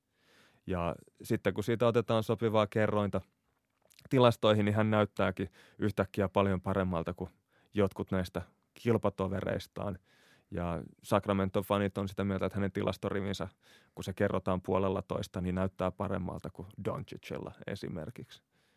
Ja sitten yksi pointti, mitä siellä esitettiin, niin on se, että Doncic on tosi taitava, mutta se tarkoittaa sitä, että Doncicin tämä tota, välikatto, eli kehittymispotentiaali, sisäkatto, sisäkatto korjaan, on tota, paljon matalammalla kuin Baglilla, joka eh, ei vielä niin hyvin osaa pelata korista, niin voi kehittyä paljon enemmän tästä vielä ne on vähän tämmöisiä, miten mä sanoisin, kun täytyy selitellä sitä, että oma joukkue on varannut tokalla varauksella Marvin Baglin ennen esimerkiksi Luka Doncicia, niin selityksiä löytyy, täytyy sitten hakea vähän sieltä vähän merta edempää.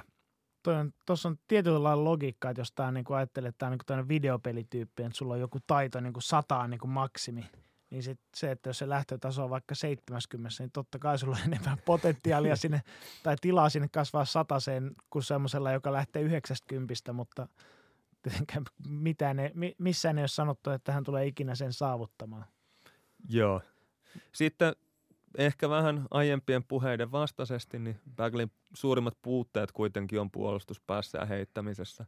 Eli nuo heittomäärät on ollut melko maltillisia eikä kauhean kaukaa sitten kuitenkaan loppujen lopuksi. Niin tämä Ta- vähän, Niitä ennen kaikkea Baglin pitää osoittaa, että hän on tehokas muuallakin kuin siinä korin läheisyydessä hyökkäyspäässä. joo, niin kyllähän tämä vähän rajoittaa ison pelaajan käyttökelpoisuutta nykykoriksessa. Joo, että ehkä niin kuin taas jos jo- jotain vertailukohtaa, niin vähän niin kuin pelaajatyyppinä tulee itselle mieleen Zach Randolph. Ää, eli tavallaan niin kuin yksi vastaan yksi pelaajana erinomaisen hyvä, mutta sitten vaatii sen niin kuin oikein Mark Gasolin siihen rinnalle, että hän on, todella pystyy puhkeamaan kukkaansa.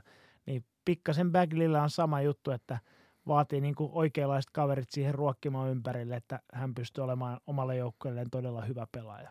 Joo. Ja tässäkin täytyy sanoa se, että vähän eri järjestyksessä, jos jätkiä olisi varattu, niin ei välttämättä varmastikaan kenelläkään olisi niin kuin Baglin pelisuorituksesta niin hirveästi negatiivista sanottavaa. Mutta nyt kun Sacramento teki sen ratkaisun, että ei halunnut Luka Doncicia ottaa tuolla kakkosvarauksella, niin tämä näyttää heti vähän erilaiselta tämä Baglin. Kehykset on erilaiset tässä Baglin maalaamassa taulussa niin sanotusti. Joo, sitten seuraavana tuleekin se kolmas varaus, eli Luka Doncic. Ää, pelaa ehkä niinku kiinnostavinta, tulokaskautta sitten LeBron Jamesin. Eli mitä se, mä tällä tarkoitan on se, että hän on niinku omakätisesti muuttanut sen joukkueensa koko kaupungin, kaupungin kulttuurin ja tuntuu siltä, että joka ikinen peli on niinku tämmöistä pakko katsoa telkkariviihdettä. Ja tota, erona tuohon on oikeastaan se, että LeBron Jamesin takana oli todella massiivinen mediakoneisto tämmöisen Nikein Witness-kampanjoin, eli siellähän jaettiin jo LeBron Jamesin ekassa pelissä, jaettiin siinä Nikein paitoja, että I'm a witness, eli olin todistamassa sitä, kun LeBron James aloitti NBAssa. Ja Jenkki-media taas sitten ak- aika aktiivisesti vähätteli Doncicia ennen kauden alkua, eli vasta sitten Doncicin tota, todistettua epäilijät vääräksi, niin sitten toi mediakoneisto on sitten hypännyt, hypännyt tosiaan niihin sirkusvankkureihin ihan täysillä. Tietenkin saavat myös siitä vähän paremman tarinan kaaren sitten draamaa on, että kukaan ei olisi uskonut, että tämä vähän pullavan näköinen kaveri, joka ei ole yliopistossa pelannut ja Jenkkimontereella juurikaan näyttänyt osaamistaan, mitä nyt 16-vuotiaana pelasi ää, tota Real Madridin paidassa jotain harjoituspelejä kesällä NBA-jengiä vastaan, niin, niin sitten siitä voikin kääntyä tämmöiseen menestykseen. Eli kyllä, jos sivuuttaa kaiken, mitä on tehnyt Jenkkien ulkopuolella, niin kyllähän toi huikea story on. Ryysyistä rikkauksiin. Mutta tota, ehkä niinku, tosiaan niin molemmat kaverit toki, niin kuin LeBron James ja Doncic, niin on ainakin toistaiseksi osoittaa, osoittaneet olevansa kohunarvoisia tai kaiken sen kohunarvoisia pelaajia. Ja jos nyt taas halutaan vähän tota, tälleen kärjistään sanoa, niin Doncic on ainakin tässä vaiheessa kautta niin nostanut tuon viime kaudella 24 ottelua voittaneen Dallasin pudotuspelipaikkaan kiinni kivenkovassa läntisessä konferenssissa, kun LeBron Jamesin Cavaliers sitten voitti tuolla LeBron Jamesin tulokaskaudella äh, vaan 35 peliä aika heikossa idässä ja jäi pudotuspelien ulkopuolelle, niin tota, osoittanut kyllä Doncic olevan historiallinen tulokas siinä, että hän tavallaan tekee voittavan edellisellä kaudella, edellisellä kaudella heikosta organisaatiosta. Nyt täytyy kyllä Mavericks realistina sen verran sanoa, että mä vähän pelkään, että toi Mavsin pudotuspelipaikka on tällä kaudella pelkkä haave ja saattaa olla, että toi tosta, kun sanotaan Doncic törmää vielä tulokas seinään jossain vaiheessa, kun pelannut niin rankkoja minuutteja ja tuossa keväällä jossain vaiheessa väsähtää, niin toi 35 voittoa, 47 tappio, niin voi olla aika lähellä sitä haarukkaa, mihin Maverick sitten loppujen lopuksi tulee päätymään. Tietenkin mielelläni yllätyn positiivisesti, mutta koetan pitää odotukset kuitenkin edes jotenkin maltillisina.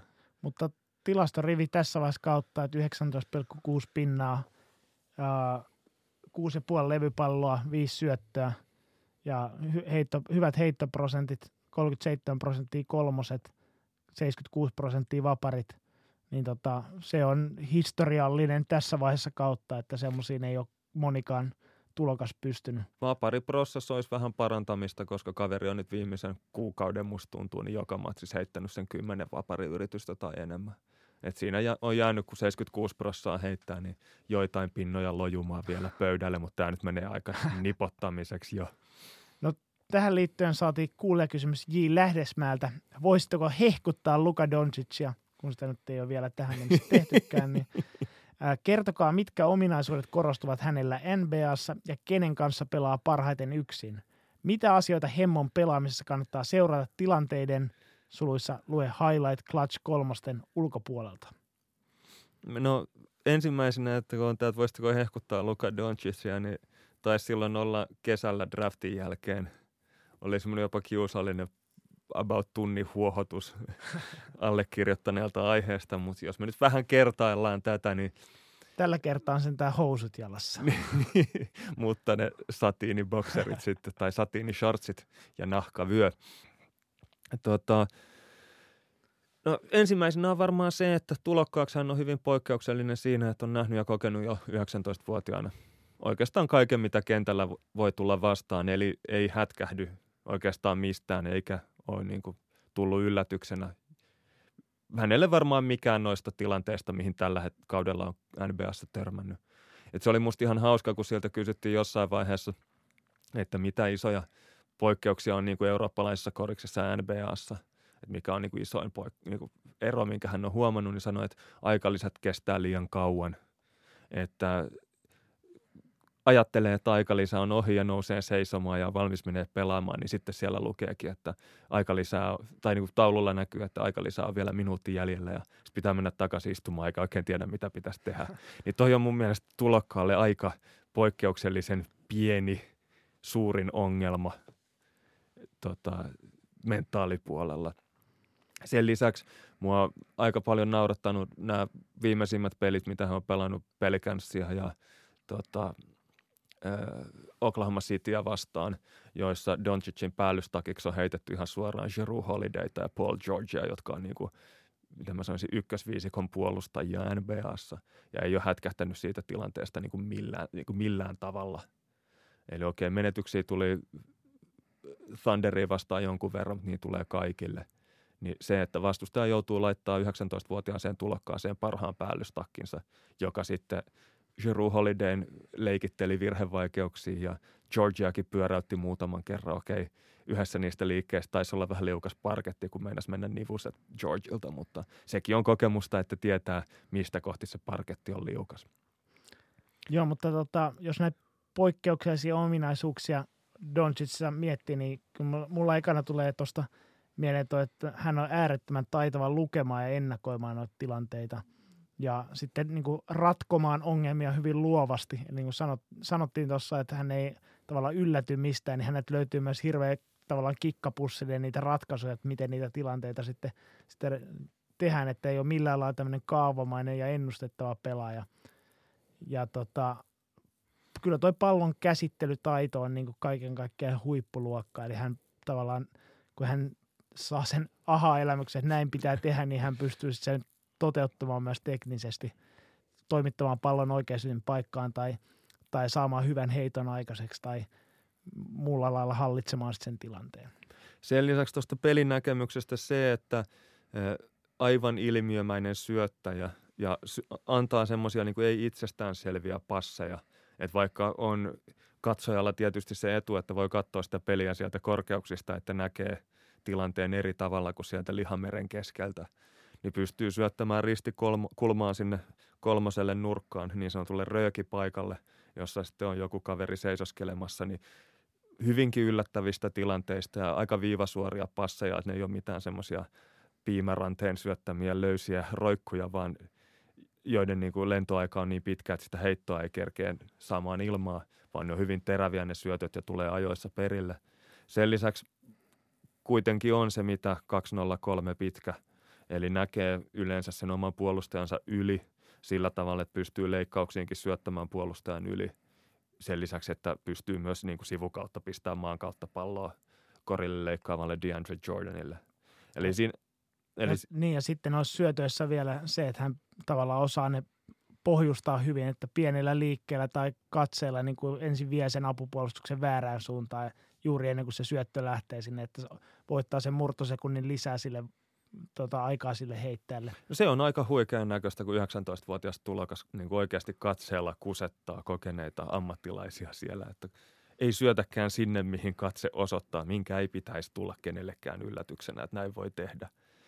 En tiedä, missä vaiheessa sitten nuo puolustukset lakkaa aliarvioimasta, varmaankin nyt jo. Mutta mä luulen, että ne ensimmäiset pari peliä on ollut aikamoisia shokkeja niille puolustajille, kun Rudy Gobertiakin vietiin syöttöharhautuksella korjaalla sillä tavalla, että vuoden puolustuspelaaja joltain vuodelta niin oli aivan täysin kuutamolla, kun pallo ei lähtenytkään syöttöharhautuksessa Doncicin kädestä. Sitten tuossa oli tuo kysymys, että kenen kanssa pelaa parhaiten yksin, niin se on ollut ihan mielenkiintoista Mavsin matseja katsoessa, että heillä on DeAndre Jordanin kanssa ihan hyvä kemia lukuun ottamatta sitä, että Jordan haluaa repiä kaikki puolustuslevarit ja meinas kerran Doncicin jyrätä siellä, kun kehdat, kehtas tulla samaan levaritilanteeseen.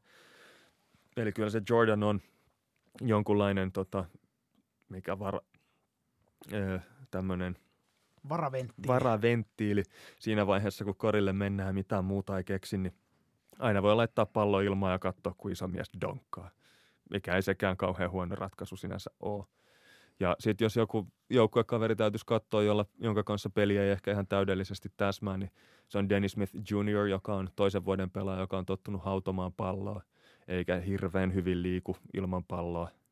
Niin silloin kun he on samaan aikaan kentällä, niin se näyttää vähän semmoiselta, että vedetään vähän yskivällä koneella ja vuorovedolla sieltä vaan vuorotellen tehdään juttuja, eikä niin, että se olisi niin kuin samassa flowssa tulisi ne pelaajien ratkaisut jonkunnäköisinä tämmöisinä tota, itsestään syntyvinä jatkumoina.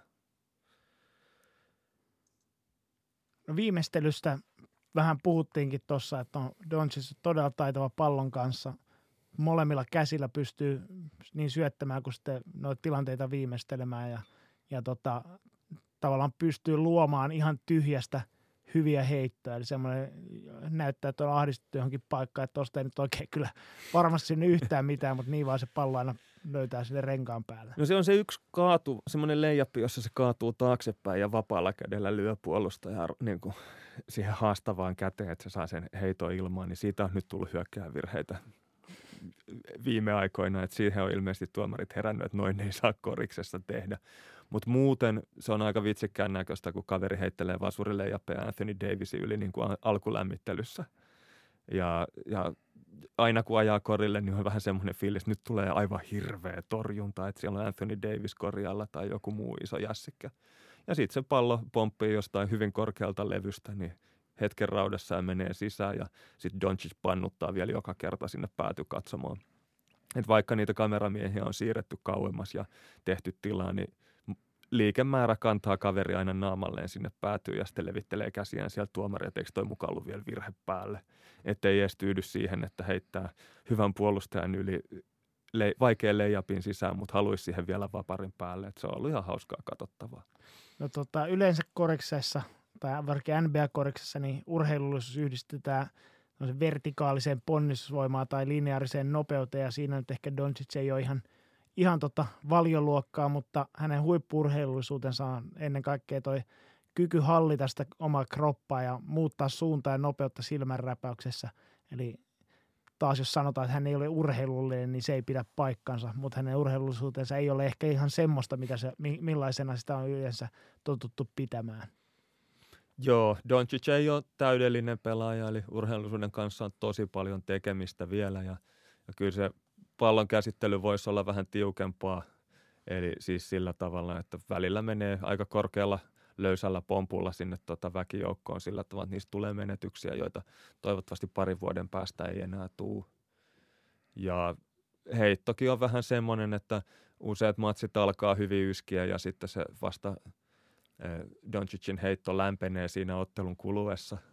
Joskus taas alkaa hyvin lämpimästi ja sitten, okei, okay, tämä on siis satunnaista vaihtelua, johon ihmin, jossa tota, katsoja sitten on näkevinä jonkunnäköisiä hahmoja ja se ei ehkä pidä paikkaansa, mutta se on melko tota, tämmöinen streaki, vähän epätasainen heittäjä, eli välillä heitot menee ja välillä ei mene ja se on semmoinen, joka ehkä tuosta tasottuu, kun kondiskin vähän paranee ja jalat on heitoissa paremmin mukana läpi ottelu. Mutta se ehkä niin kuin mikä on todella, todella harvinaista tulokaspelaajalle, mitä Doncicilla on, niin on se, että hän pystyy niin kuin sillä peliälyllään peittämään ja kompensoimaan näitä, näitä niin kuin tunnistettuja puutteitaan. Eli niin kuin tietyllä tapaa noita puutteet on selkeästi nähtävissä, mutta ne ei näy sille Doncicin pelaamissa, kun hän sijoittuu ja ennakoi tilanteita niin hyvin. Hän pystyy luomaan itselle tilaa, jolla hän tota, tavallaan saa niitä hyviä ratkaisuja aikaiseksi. Niin tota, tämä on semmoinen, mitä yleensä ei tulokkaalta nähdä. Eli vaikka olisi kuinka huippu, huippulahjakkuus, niin yleensä ne paistaa niin todella selkeästi, ne, missä hänellä on ne korjattavat. Doncicilla ei tämmöistä oikeastaan näy. Joo. Ja hän sitten, pelaa niin kuin veteraani. Joo. No se tässä täytyy sitten kanssa niin kuin muistaa, että Doncicia kauheasti hehkutetaan vaikka LeBron Jamesin tilastoja vertaillaan, niin on hyvä muistaa, että hän on pelaa niin kuin veteraanipelaaja on siinä mielessä aika paljon lähempänä sitä valmista pakettia. Eli on hyvin taitava ja niin kuin kokenut. Todennäköisesti ei hirvittävästi tuosta tuu tota, samalla tavalla ehkä parantamaan kuin semmoiset karmeet atleetit, jotka ei vielä osaa pelata, joista tässä on ollut puhetta, joilla sitä upsidea on enemmän. Mutta tämä ei tietenkään millään tavalla halvenna näitä Doncicin esityksiä, pikemminkin päinvastoin. Ja ei myöskään tarkoita sitä, etteikö hänellä olisi aika paljon tuossa vielä niin kuin parantamisen varaa.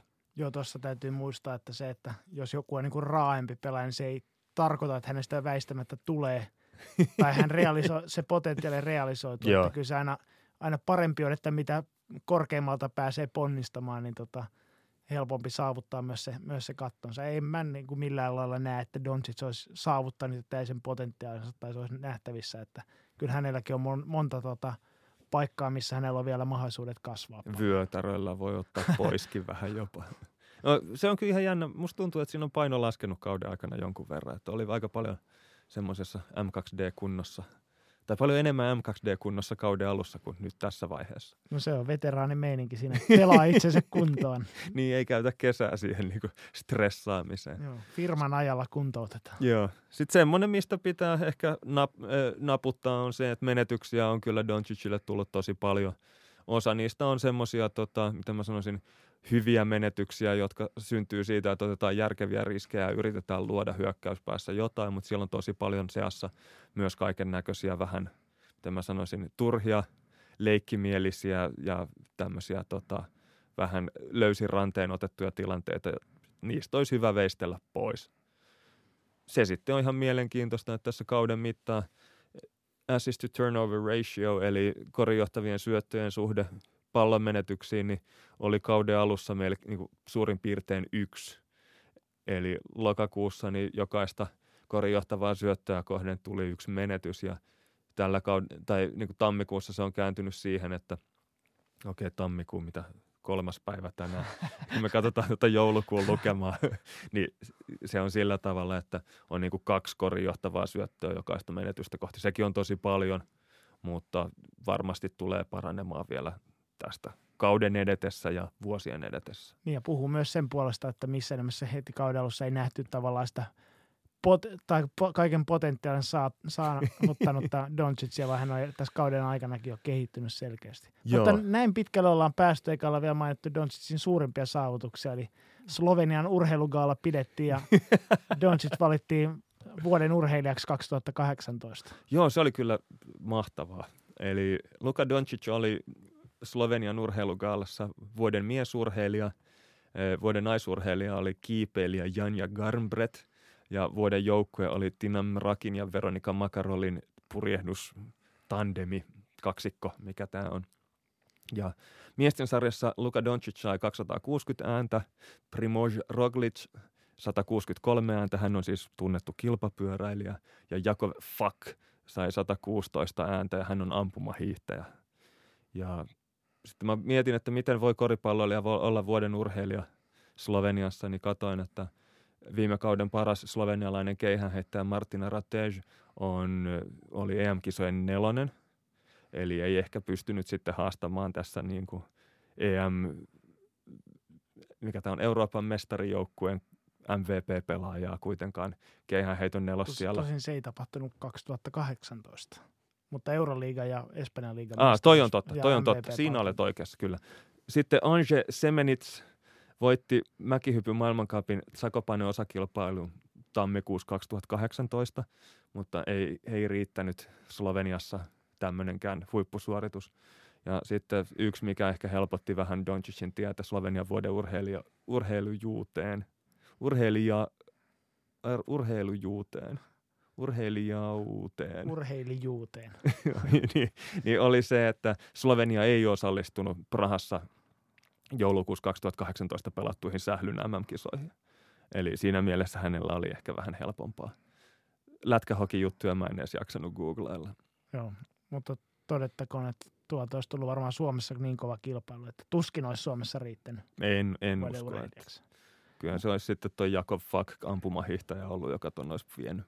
Mutta tota, Sloveniasta kuuluu muutakin kummia, eli siellä paikallinen Saska Saarikoski on kirjoittamassa Doncicista elämänkertaa ja Doncic, niin kuin Markkasen tavoin ilmeisesti ei ole osallistumassa tähän kirjan kirjoittamiseen. Joo, tässä on siis semmoinen, että Doncic jopa ihan niin kuin julkisesti ilmoitti vastustavansa tämän kirjan julkaisemista, koska hän kokee olevansa liian nuori elämänkerran julkaisemiseen, mikä on sinänsä ihan perusteltua, että jos 19-vuotias Sälli hänestä kirjoitetaan elämänkerta, eli hän on 18-vuotiaaksi asti ollut alaikäinen eikä halua, että hänestä sitä kirjoitetaan, niin onhan toi vähän mielenkiintoinen ratkaisu sitten, että alaikäisestä vastoin tahtoa kirjoitetaan sitten kattava kuvaus, että miten se lapsuus hänellä meni. Joo, mutta tota, jos todettiin, että Eiton ja Bagley on pelannut hyvät tota, tulokaskaudet tähän mennessä, mutta minkä takia sitten Phoenix ja, Phoenix ja tota, toi Sacramento todennäköisesti tulevat katumaan valintojaan, on se, että jos vertailukohtana oli atleettisempi Yusuf Nurkic ja modernin Zach Randolph, niin mä nyt yritin tässä he, lähdesmään hehkutushengessä sitten tota, jotain tämmöistä vertailukohtaa Doncicille etsiä nykyistä tai entistä NBA-pelaajasta, niin tota, tuli mieleen tämmöinen Magic Johnson ja Larry Birdin moderni cocktail. no siinä on ainakin hehkutusta tarpeeksi. Tietenkin voi muistaa myös sen, että Atlanta Hawks on kauppaston varausoikeuden Dallasin, eli Trey Young täytyy muistaa, että näissä vertailuissa pitää myös mukana, että, että en tiedä, onko hän sitten joku No katsotaan hän tästä vähän myöhemmin. Joo. Ja sitten jos tuossa poimittiin vielä Redditistä noita typeriä tai mä sanoisin, kommentteja, joista ehkä itse olin hieman eri mieltä, niin Suomen Redditistä koripallon puolelta eli KP-komista niin käyttäjä Henkke oli kirjoittanut, että tähän lahkoon en lähde mukaan, seuraan vain kaukaa, mitä sekavaa tämä jengi höpisee. Luka Doncic on uusi Jeremy Lin kysymysmerkki. Eli hän on sitä mieltä, että tämä Luka-hehkutus on mennyt aivan överiksi ja on verrattavissa tähän Linsanityin, joka kesti sen kymmenen matsin verran joskus vuosia sitten, kun Jeremy Lin New York Knicksissä onnistui pari kuukautta pelaamaan hyvin. Tähän Ollilla ei ole mitään muuta kuin tuommoinen outo tonnin seteli ilme, niin, niin mennään eteenpäin. Joo, eli sitten seuraava pelaaja, niin neljäs varaus Memphisin Jaren Jackson Jr., eli JJJ. Joo, hän on ollut erittäin positiivinen yllättäjä 19-vuotiaaksi raakileeksi siinä, että on pystynyt pelaamaan alusta alkaen tota, semmoista roolia, joka hyödyttää joukkuetta, vaikka ne käytännössä on vain kehitysminuutteja nuorelle kaverille – aloittanut 36 matsista 34, eli ollut aloitusviisikon nelospaikan jätkä Mark Gasolin rinnalla. Ja mikä siinä ollessa? Heittänyt ihan hyvillä prosenteilla, tehnyt 13 pistettä ja ottanut 4,6 levypalloa per matsi, 1,7 heiton torjuntaa ja melkein yksi riista per matsi 25 minuutissa. Ja Ei mä, valittamista. Joo, mä en tiedä, onko nyt Jackson millään lailla samanlainen pelaaja, mutta mua nauratti, kun kuulin tämmöisen vertauksen Jacksonista, että, että hän on niin kuin, että mitä jos Marvin Williams olisikin ollut hyvä pelaaja? No niin, onhan toi tietenkin. jos joku olisi jotain, mitä se ei ole, niin mitä se sitten olisi. Niin. Mutta tota, Jackson tosiaan niin on, hänestä puhuttiinkin aikaisemmin tuossa Memphisin yhteydessä, niin, mutta hän on tämmöinen täydellinen niin kuin ison modernin pelaajan prototyyppi – No ehkä nyt ei ihan täydellinen, kun on meillä kuitenkin Anthony Davis olemassa. Mutta tota, Jackson puolustaa todella hyvin niin korinalla kuin kaarellakin, juoksee kenttää, viimeistelee niin läheltä kuin kaukaa, käsittelee tarpe, tarvittaessa palloa, niin tota, hänellä ei ole hirveästi semmoisia puutteita, mitä tosiaan isolta pelaajalta kaipaisi. Ja kyllä mä uskon, että hänellä on sen verran kasvupotentiaalia vielä jäljellä, että hänestä voi hyvin kasvaa tai tulla tämän draftin paras iso pelaaja, eli parempi kuin Eittonista ja Backlista. Joo, kyllä toi tota Jacksonin taitopaletti on aika paljon kirjavampi ja modernimpi ja paremmin semmoiseen nykyaikaiseen korikseen soveltuva kuin Eittonin, joka on vähän semmoinen, mä tiedän, ei nyt ehkä mustavalkofilmiin kuuluva, mutta kuitenkin vähän yksipuolinen se, mitä hän kantaa pöytään. Ja nimenomaan, että toi Jackson ei millään lailla niin lukitse sitä joukkuettaan tietynlaiseen rakenteeseen, että hänen, hän niin sopeutuu pelityyliin kuin pelityyliin ja tavallaan siinä, että rinnalla voi olla minkälaisia pelaajia tahansa. Hänen pitäisi pystyä, oletetaan, en, ei välttämättä ole pelannut vielä kaikilla eri tyyleillä, mutta joo, siinä on ihan oikeassa. Joo, mutta se, että niin kuin esittänyt myös tämmöisiä kypsiä kilpailijan eleitä, että tuossa esimerkiksi Los Angeles Lakersia vastaan pelossa pelissä, niin veti tiukan pelin tavallaan sinetöi ottelun ratkaisuhetkellä vetämään kylmän step back kolmosen LeBron Jamesin naamaan, niin se on aika, aika kova temppu kuitenkin tuosta 19-vuotiaalta seitsemänjalkaiselta kaverilta, että sellaista edes lähtee yrittämään, puhumattakaan, että siinä vielä onnistuu, niin, niin tota, se oli ehkä semmoinen tervetuloa NBAhan hetki Jacksonilta. Se tässä täytyy tietenkin muistaa, että Jacksonilla on ehkä vähän, äh, mitä mä sanoisin, parempi lähtökohta tähän NBA-uraan kuin Eittonilla, että Eittonin täytyy olla se oman joukkueen iso jätkä ja kantaa se vastuu siitä sisäpelaamisesta. Jackson sen sijaan voi pelata Mark Gasoli oppipoikana vielä hetken aikaa tuossa ja katsoa, että millä tavalla nuo parrakkaat köriläät tätä hommaa hoitaa ja olla siinä vähän niin kuin Robinina vielä hetken aikaa. No Jacksonilla ehkä niin kuin on kaikista selkeimmin nähtävissä tavallaan se realisoitumaton potentiaali – missään nimessä ei ole tosiaan varma, että hän tulee sen realisoimaan, mutta, mutta ilmeisesti niin kuin pää on sen verran kohillaan, että siihen on ainakin kaikki edellytykset, mutta taas jos niin kuin yrittäisi projisoida sitä, että minkälainen pelaaja hänestä voisi tulla, niin tota, ehkä tuollainen niin best case tapaus voisi olla niin kuin Kevin Garnett-tyyppinen, mutta ehkä vähän sosiaalisemmalla persoonallisuudella, että hän ei niin kuin vaikuta ainakaan samanlaiselta verenhimoiselta kilpailijalta, mutta tota, niin kuin pelaajaprofiilina – voi olla niin kuin yhtä monipuolinen tyyppi. Eli jos sä aloitit tämän sillä, että mitä jos Marvin Williams olisi ollut hyvä pelaaja, niin nyt jos sitten luonkin sitä, että mitä jos Kevin Garnett olisi ollut mukava. Eli että mitä jos hän olisi ollut jotain, mitä ei ole.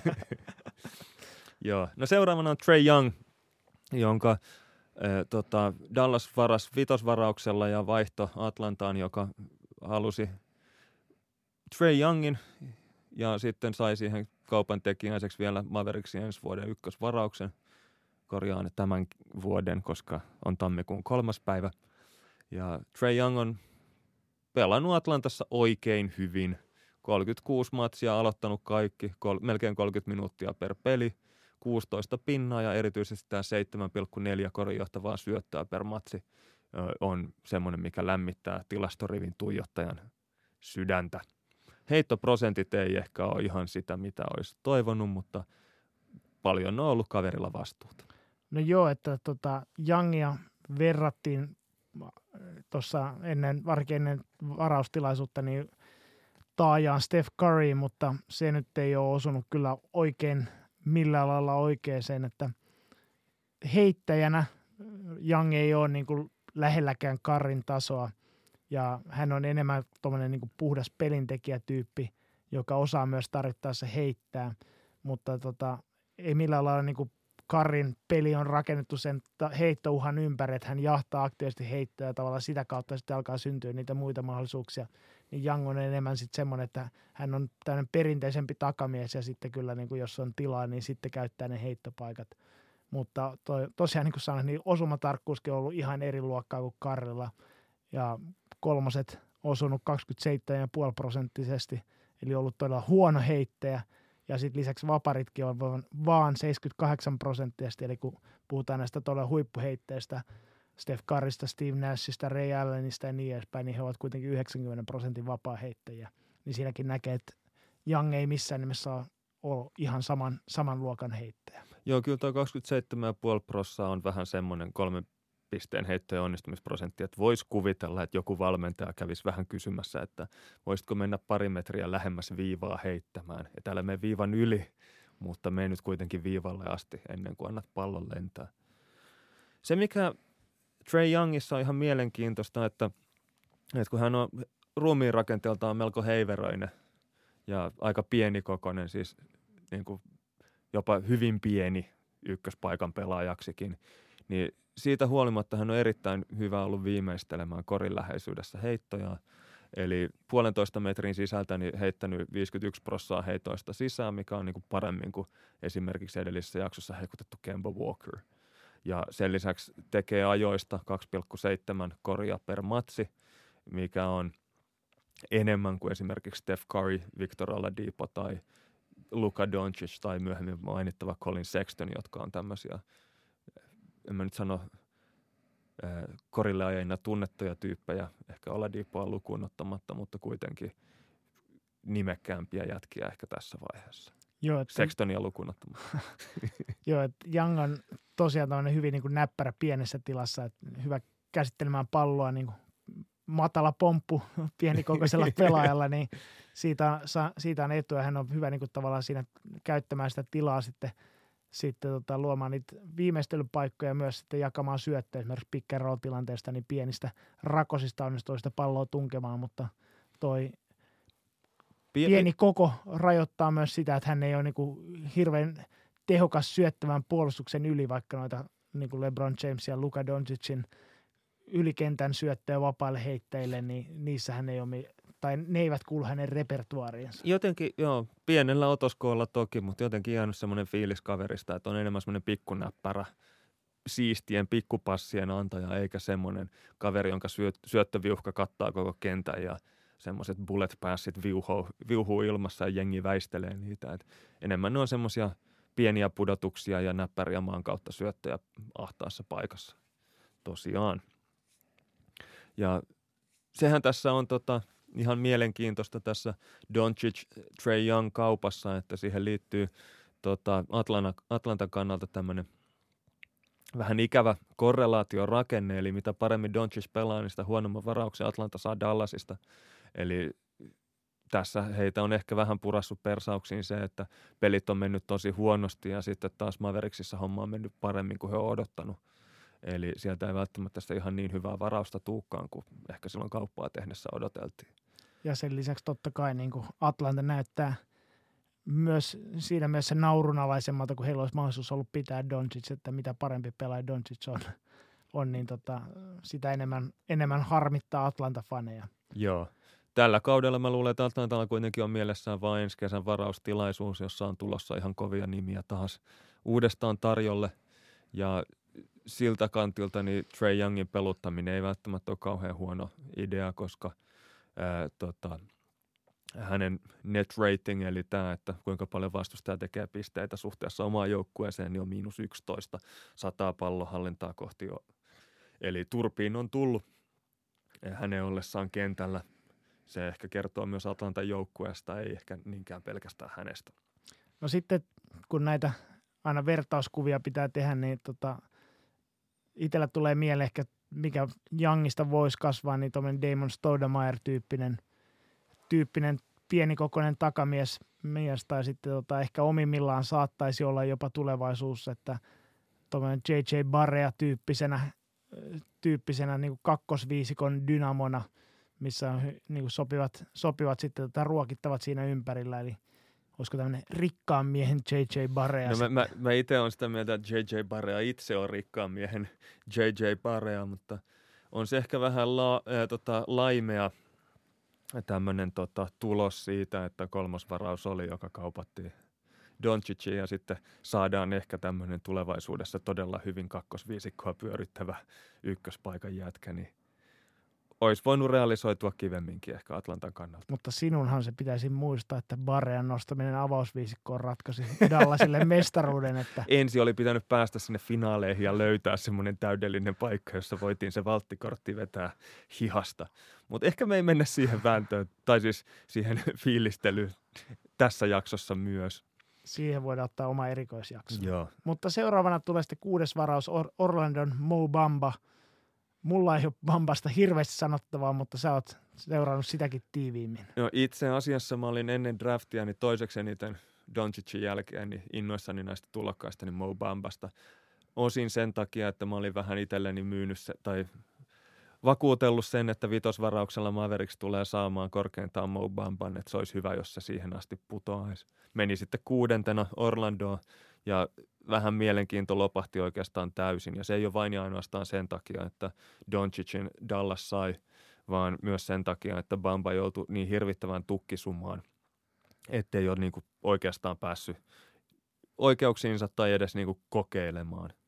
Eli Magicin parhaat pelaajat on Nikola Vucevic ja Aaron Gordon, jotka pelaa vitos paikalla. Ja sitten siellä on nämä nuoremmat kaverit Mo Bamba ja Jonathan Isaac on hyvin raakilleita ja samoilla pelipaikoilla joutuu sitten syömään niitä jämiä, jotka noita isommilta koirilta jää.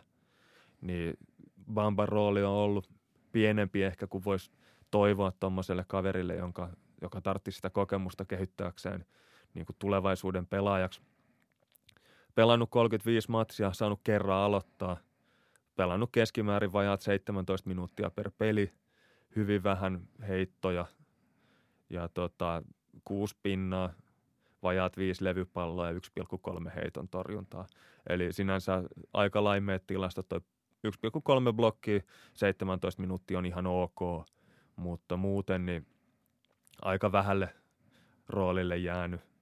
Ja sitten se, että no Orlandon pelin tekijät on hyvin heikkoja, niin se heikentää Bamban korille rullausten niin tiheyttä ja tehoa.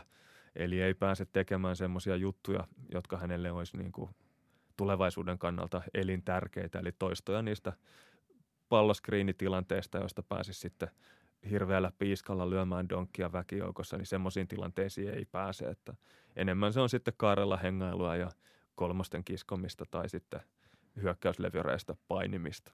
No tuossa ehkä yleisesti ottaa, niin kuin aikaisemmin oli nä- näkemys se, että Mo Bamba ja Jonathan Isaac olisi sitten ne Orlandon niin tulevaisuuden nimet, että siinä oli Aaron Gordonin sopimus loppu viime kesänä ja Nikola Vucevicin loppu ensi kesänä, että tavallaan, että he olisivat sitten vaihtanut maisemaa ja tehnyt tilaa sitten näille nuorukaisille, mutta Aaron Gordonille tehtiin jatkosopimus viime kesänä ja Vucevickin on pelannut niin loistokkaasti, että todennäköisesti Orlando tulee pitämään hänestä tai yrittää pitää hänestä kiinni, että, tota ei, että siinä on niin kuin edelleenkin ne esteet sitten tota Bambankin kehityksen no, edessä. Niin semmoinen, tota, mikä mua... Se voi olla, voi olla niin kuin harmillista sitten tulevan kehityksen. No semmoinen, mikä tuossa kun Orlando pelasi Mavericksia vastaan, Bamba istui koko matsin penkillä ja siitä lähti huhumylly käyntiin, että josko Mavericks voisi vaihtaa Dennis Smith Juniorin Mo Bambaan.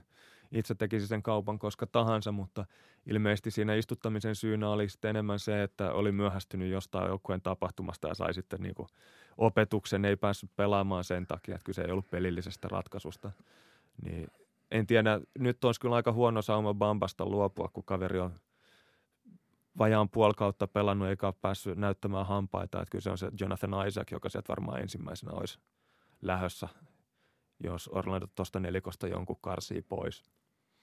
Semmoinen, mikä tässä on ihan mielenkiintoinen niin kuin mainita Mamban, äh, Bamban yhteydessä. Ma- Mambasta ei puhuta tässä Joo. podcastissa. Niin, niin tota, on se, että miten nämä tulokkaat pienenee aina pari numeroa, kun ne siirtyy NBAhan. Eli siinä on vähän sama kuvia, kun jenkit tulee lentokoneella korisliigaan, niin ne pienenee siellä koneessa. Niin Bamba näytti yliopistossa täysin ylimaallisen kokoiselta korivahdilta, jolloin niin kuin näytti sille, että puolustushanskojen jatkeena oli semmoiset monimetriset puolustusmailat. Mutta sitten kun sitä näki kesällä Joel Embiidia vastaan jossain pickup-peleissä ja yksi vastaan yksi harjoituksissa, niin näytti siltä, että olisi niin eri jätkä tai kutistunut todella dramaattisesti. Eli tietenkin oli äärettömästi laihempi kuin Joel Embiid, mutta näytti myös melkein lyhyemmältä. Et okei, pitkät kädet, mutta ei ollutkaan semmoinen. Jotenkin on ajatellut, että olisi lähempänä 220 kuin 20.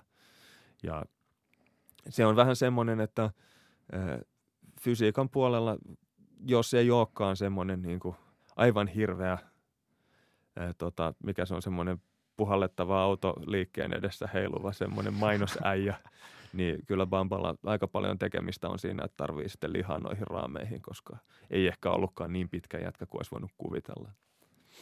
No ehkä tota, tosiaan, että Bamba ei ole hirveästi vielä onnistunut näyttämään sitten NBA-tasolla, että minkälainen pelaaja hänestä tulee, mutta kai se niin kuin toive on ainakin, että hänestä kasvaisi tämmöinen Serge Ibaka-tyyppinen niin kuin liikkuva korivahti, jonka tärkeä asia hyökkäyspäässä on se hyppyheitto, heitto, niin tota, sen tyyppinen voisi olla se tulevaisuuden projektio, mutta sinne on vielä no ainakin, aika pitkä matka. Ainakin tuolla nykyisellä pelutuksella, niin joo, että tuosta puuttuu se vähän, mitä mä oon häntä nyt nähnyt, niin semmoinen tavallaan nuoli, joka sojottaa kohti koria palloskriinin jälkeen, että sinne rullataan voimalla ja ryskätään, niin semmoista en ole juurikaan päässyt todistamaan. Mutta joo, sitten meillä olisi seitsemäntenä olisi Wendell Carter Jr. Chicago Bullsista ja hänestäkin voidaan sanoa, että ihan asiallisestihan tämä tulokaskausi on alkanut ja on yksi Bullsin surkean kauden valopilkuista. Eli 37 peliä aloittanut kaikki, pelannut 25 minuuttia per matsi, vajaat 11 pinnaa, 7 levypalloa, puolitoista heiton torjuntaa, 1,8 korin johtavaa syöttöä per matsi. Nämä on siis se 19-vuotiaalta jätkältä niin oikeasti ihan kova tilastorivi. Tässä nyt vaan on jotkut tehnyt sen verran lajumpia tänä vuonna, että toi saattaa vaikuttaa vähän laimeelta. Oleellista Carterissa on se, että hän on 19-vuotias sälli, joka osaa pelata korista. Joo, ja sitten tota, tosiaan niin, kuten mainittiin ennen kauden alkuun, että Bullsilla on todella huonosti puolustava joukko ja siltä se on näyttänytkin kentällä ja – Carter on ollut sit se, että jonka varaan on aika paljon laskettu tuossa, että hänen presessinsä tulisi parantamaan tota, ja joutunut vähän paiskamaan ylitöitäkin puolustuspäässä. Mutta niin kuin sanottiin, niin hyvin harva, jos kukaan nuori iso pelaaja on vielä tekee joukkueestaan parempaa puolustuspäässä ja Carter onkin ollut aika paljon virhevaikeuksissa siinä, että joutunut vähän tavallaan venymäänkin liian pitkälle. Että tota, neljänneksi eniten virheitä ottelua kohden, eli reilu kolme ja puoli virhettä, niin tota, se, siinä on ainakin sellainen paikka, että mikä varmasti karsiutuu kokemuksen myötä. Joo, tuossa on se, että tulokkaat on aina tuomareiden silmätikkuna ja sitten jos on surkean puolustuksen se viimeinen linja, niin kyllä siinä joutuu niin monen epäedulliseen tilanteeseen otteluaikana, että niitä virheitä kertyy vält, niin kuin, vä, mikä tämä on, vääjäämättä. No Carterilla on tämän lisäksi niin se, että tota, sama ilmiö kuin Bamballa käynyt, että hän oli yliopistossa, pelasi aina pienempiä vastaan, mutta yhtäkkiä NBA-tasolla hän ei millään lailla näytäkään erityisen isolta, että tota, vähän jäi, on aina ottavana osapuolenakin noissa korinalusväännöissä, niin sekin johtaa varmasti tuohon virheherkkyyteen. Se on ihan totta. Ja sitten semmoinen, mikä täytyy vielä todeta, niin tota, hyökkäyksessähän Carterin rooli on jäänyt melko pieneksi. Että siellä on Parker Lavin ja nyt Markkanenkin aika paljon ottanut heittoja, niin hän on jäänyt sitten semmoiseksi, hän on ollut yksi niistä todistajista siellä katsomassa, kun toiset heittää. Ja semmoinen puute, jonka joku oli poiminut hänen suorituksistaan, että on yllättävän heikko viimeistelemään korjalla. Eli vain 61 prossaa korin alusnostoista uppoa, mikä on ton kokoisella jätkällä. Semmoinen, että siihenkin kun saa vähän lisää ryhtiä, itseluottamusta ja voimaa, niin kyllä se homma siitä taittuu. Joo, mutta et ehkä Carter ei kuitenkaan ole tyyppinä semmoinen, että hän olisi millään lailla niin joukkueensa ykkösoptio tuo hyökkäyspäässä. Että enemmän semmoinen liimapelaaja, että hän on ihan hyvä syöttäjä, on kohtuullisen hyvä hyppyheitto, ei vielä ihan kolmosen kaarelle asti, mutta, mutta kuitenkin ja pystyy laittamaan palloa lattiaan. Eli tota, jos nyt näitä niin vertauskohtina taas, niin tavallaan se niin kuin best case tapaus voisi Carterin tapauksessa olla edelleenkin mielestäni Al Horford-tyyppinen, eli tota, vähän ehkä alimittainen sentteriksi, mutta liikkuu hyvin ja sijoittuu fiksusti ja hyökkäyspäässä nimenomaan pitää sen pallon liikkeessä, tekee oikeita valintoja ja sitä kautta tekee, tekee kavereilleen, kavereille tai pelikavereilleen tota, luo niitä hyviä paikkoja, niin se voisi ehkä olla se projektio sitten eteenpäin. No, vaikka olisi vähän köyhemmänkin jätkän Al Horford, niin se on erittäin hyvä silti.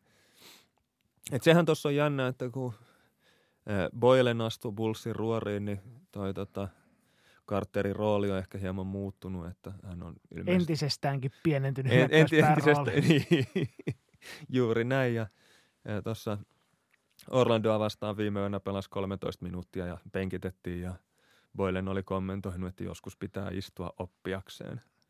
En tiedä, mitä sillä sitten tarkoitti, että kai siinä oli joku tämmöinen joku yksittäinen juttu, joka oli sanottu, niin jäänyt toteuttamatta ja sitten sitä muisteltiin se loppumatsi siellä vaihtopenkillä. Onko tämä tämmöinen, että tuota, intti-tyyliin pitää osata istua suorassa, niin sitä opetellaan sitten istumaan vaihtopenkillä? se voi olla, joo. Mutta tosiaan niin kuulemma on tämmöinen tilanne, että Boylen on ikään kuin käskenyt Carterin keskittyä vaan puolustukseen ja hyökkäyspäässä välillä näyttää vähän siltä, että hänellä on nimenomaan kielletty, että et tee sit mitään pallon kanssa, mitä et osaa, tai mikä ei ole sataprosenttisen varmasti onnistu, eli pikkasen on ehkä niin kuin näyttää siltä, että on itseluottamus koetuksella Carterilla, mutta tämä toivottavasti johtuu enemmän sitä Boylenista se on jännä tuommoinen nuorelle jätkälle annettu ohje, joka ehkä enemmän palvelee valmentajan jatkosopimusta kuin pelaajan kehittymistä.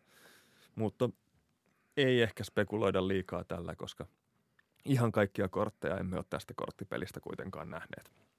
Joo, ja sitten tosiaan niin nämä enemmänkin tämmöisiä ulkoapäin tehtyjä havaintoja, että me ei missään nimessä tiedetä, mitä siellä on puhuttu siellä, niin.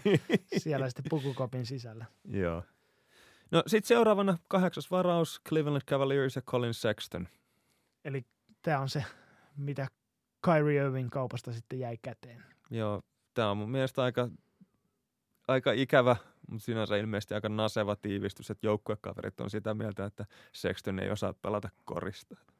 Joo, että tilasto niin kuin, näyttää ihan, ihan tyylikkäältä tulokkaaksi, että tota, – melkein 15 pistettä ottelua kohti, ää, kolme levypalloa, kolme syöttöä.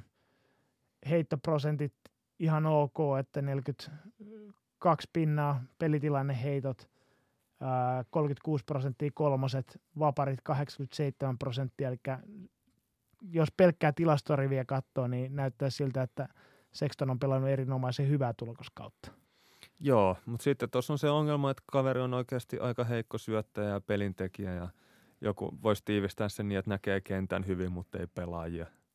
Eli ei missään nimessä ole samantasoinen syöttäjä kuin esimerkiksi Young tai Doncic.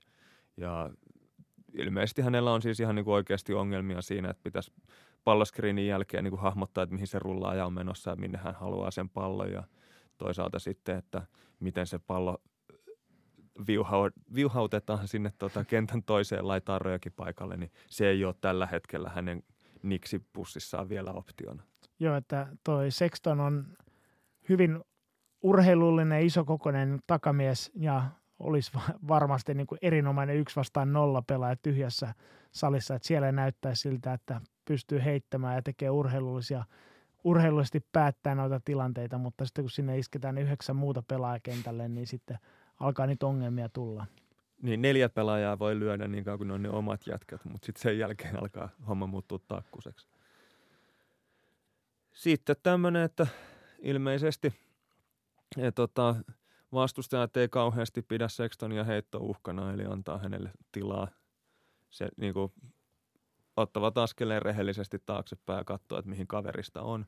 Se saattaa myös olla sikäli aika hyvää psyykkausta, että jos siellä on veteraanijoukkuekaverit muutenkin kypsiä sen junnu heittämiseen, niin sitten jos vastustajat vielä yllyttää, että vedä, vedä, vedä, niin se on aika, aika kylmä paikka nuorelle pelaajalle. Joo, että tota, kyllä toi kaiken kaikkiaan niin toi, en ole kovin monta Clevelandin peliä kyllä katsonut tältä kaudelta, mutta sen verran mitä tota on kattellut, niin kyllä toi Sextonin pelaaminen näyttää aika lailla niin satunnaiselta, että noissa – valinnoissa ei niin kuin hirveästi ole, näyttäisi olevan mitään logiikkaa tai erityistä niin kuin järkeä, että enemmän siellä on niin kuin, tämä, tavallaan, jos sanottiin Doncicin yhteydessä, että häntä ei niin kuin mikään yllätä, hänellä on valmiita ratkaisuja joka, joka tilanteeseen, niin Sextonilla ei ole niin kuin mitään ratkaisuja mihinkään tilanteeseen, että se on niin kuin enemmän tämmöisellä ihan satunnaista sitten, että mitä siellä tapahtuu. Mutta jos haluaisi niin kuin positiiviselta asialta katsoa, niin Sextonissa on nähtävissä jotain samaa kuin nuoressa Russell Westbrookissa tai John Wallissa. Toki niin kuin heikompi versio kuin nämä kaverit, mutta joka tapauksessa, että tämmöinen valtavan lahjakas atleetti, joka ei oikein niin kuin tiedä, mitä sillä lahjakkuudella ja urheilullisuudella tekee. Että tässä on sitten se kääntöpuoli, että jos nämä palaset joskus loksahtaa kohdalleen, niin Sextonistakin voi kehittyä vielä hyvän tason takamies, mutta paljon on matkaa sinne. Se on jännä, miten aina sanotaan, että tietyt pelipaikat on nuorille pelaajille tosi vaikeita ja kehittyminen kestää kauan. Eli isoilla jätkillä on aina se, että isot jätkät kehittyy hitaasti ja kukkaan puhkeaminen, niin kuin sitä pitää odottaa. Ja toinen sitten on nämä ykköspaikan pelaajat NBAssa, joille se on hyvin vaikeaa se, kun pitäisi olla niin kuin koko joukkueen tavallaan valmentajan jatkeena siellä kentällä. Niin hirveän montaa pelipaikkaa ei jää jäljelle, joissa pitäisi sitten olla nuorena jo valmis. Mutta tosiaan se, että se on noilla ykköspaikan jätkillä sillä tavalla, että pitää vaan jaksaa siellä grindata ja yrittää oppia niin kauan, että se homma joko loksahtaa kohilleen ja saa niin kuin mahdollisuuden näyttää, mitä osaa. Mutta sitten ikävä homma on se, että näitä ihan niin kuin top 10 varattuja pointteja, niin kyllä vuosi joka vuosi on joku sellainen, joka putoo niin kuin kivi siitä NBA läpi sinne kakkosdivaritasolle sitten sillä tavalla, että kun se homma ei vaan niin kuin loksahda kohdalle. Ja Sextonilla on mahdollisuudet kumpaan tahansa suuntaan ilmeisesti tällä hetkellä. Eli, ei ole vielä niin kauan homehtunut tuolla NBAssa. Eli ei vielä julisteta Loimaalle. Ei vielä Loimaalle.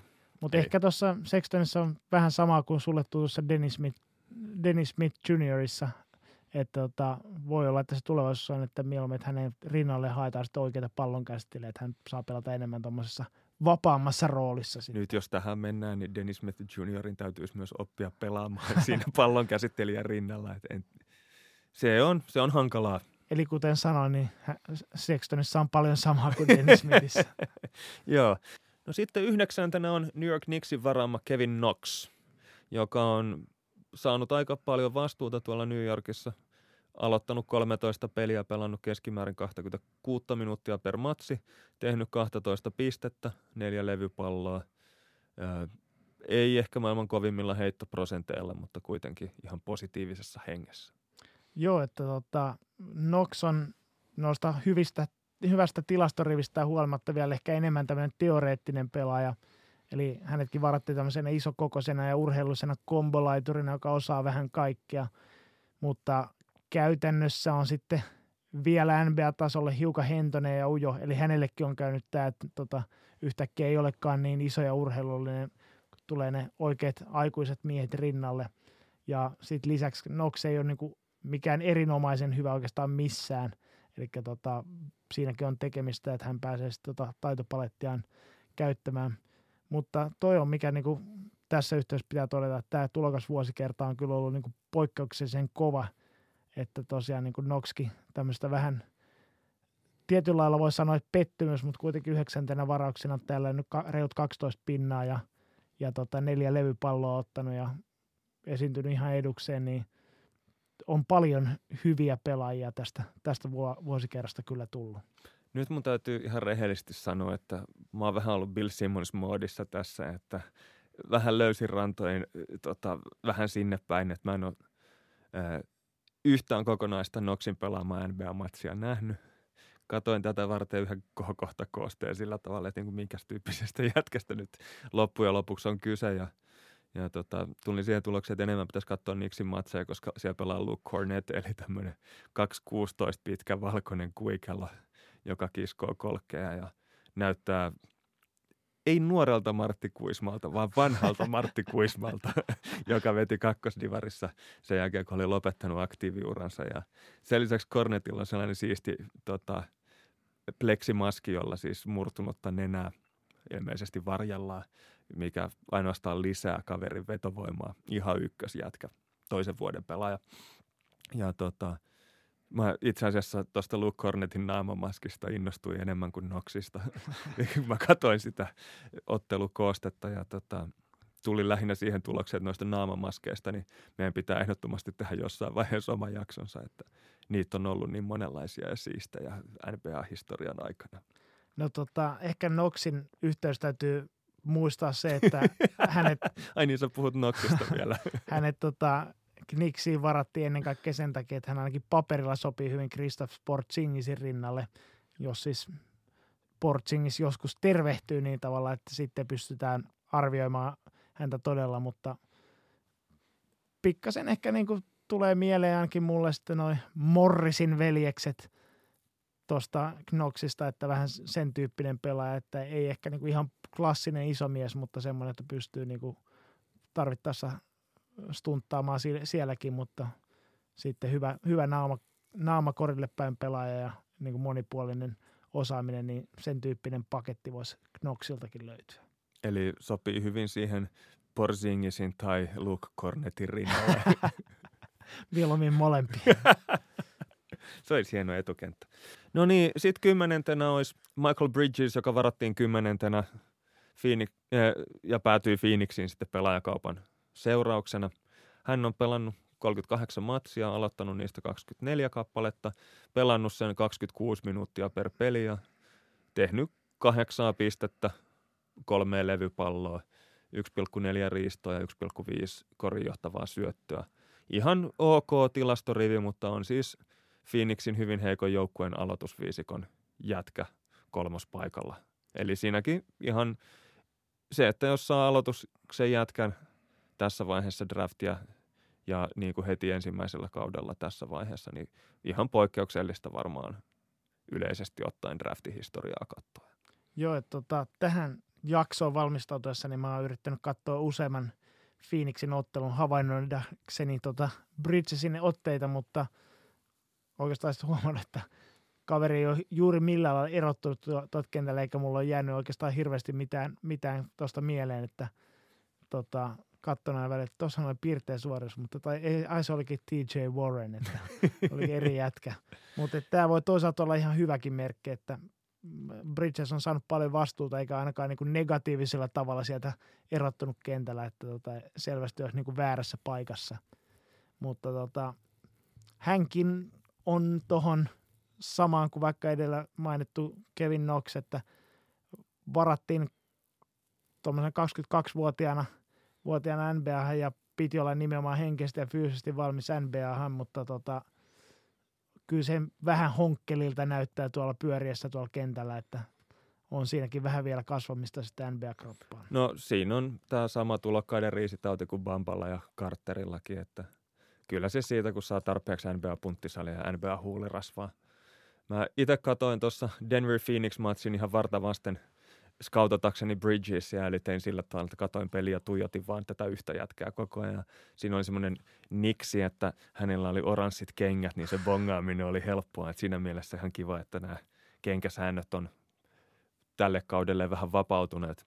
Mutta ylipäätään tämä on tämmöistä Charlie Rosen tyylistä skauttaamista. Kyseessä on siis yksi huonoimpia urheilujournalisteja ikinä.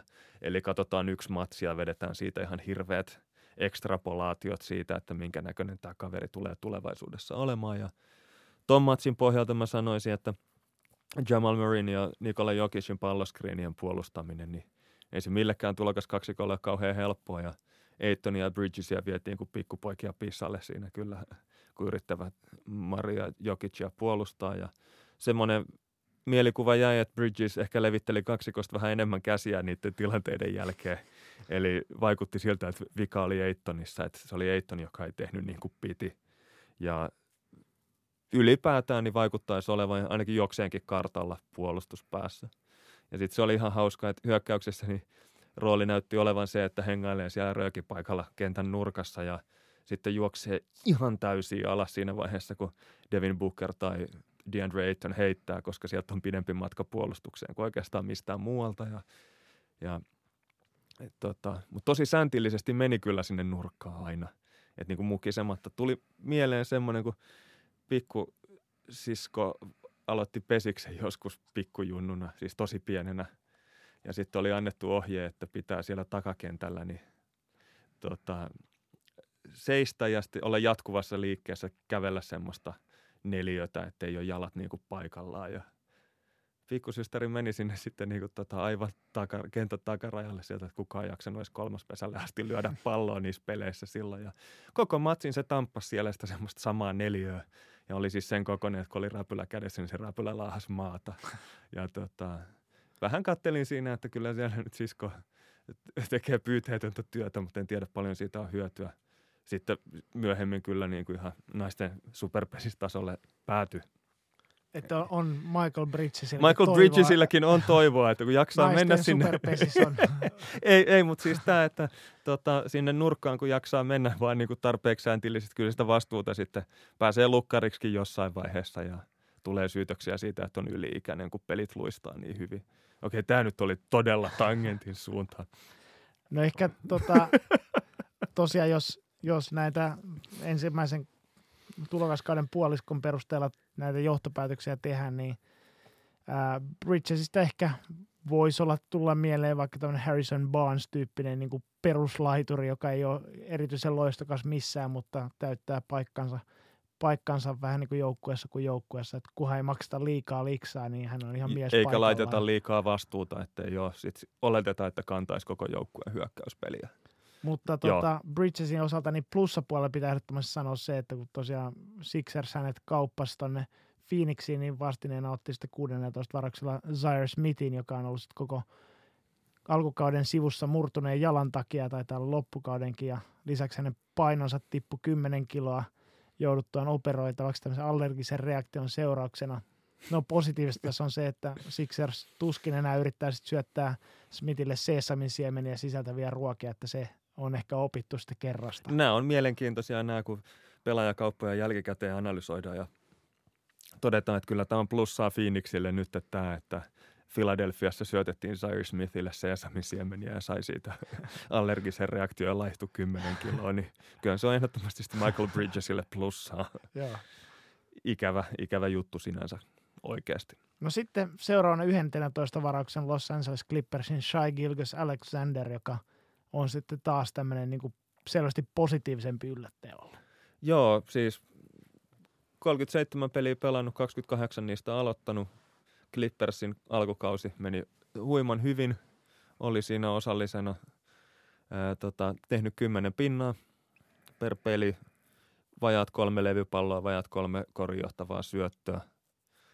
Pelitilanne heitot, niin kolmoset 38 prossaa, kakkoset 51 prossaa ja vaparit 81 prosenttia, eli ihan asiallisilla prosenteilla ihan asiallinen tuommoinen yleisrivi. Ennen kaikkea se, että vaikuttaa täysin pätevältä NBAn aloittavalta takamieheltä. Joo, että tota, tämän SGAn tapauksessa ehkä toisin kuin noiden muiden tai edellisten pelaajien, niin hän ei tilastojen valossa ole pelannut niin, kuin niin loistokkaasti, mutta kentällä se otteet on ollut sitäkin paremmat, että hän on vähän tämmöinen kombolaituri, että iso kokoinen pointiksi pystyy pelaamaan molempia takamiehen paikkoja.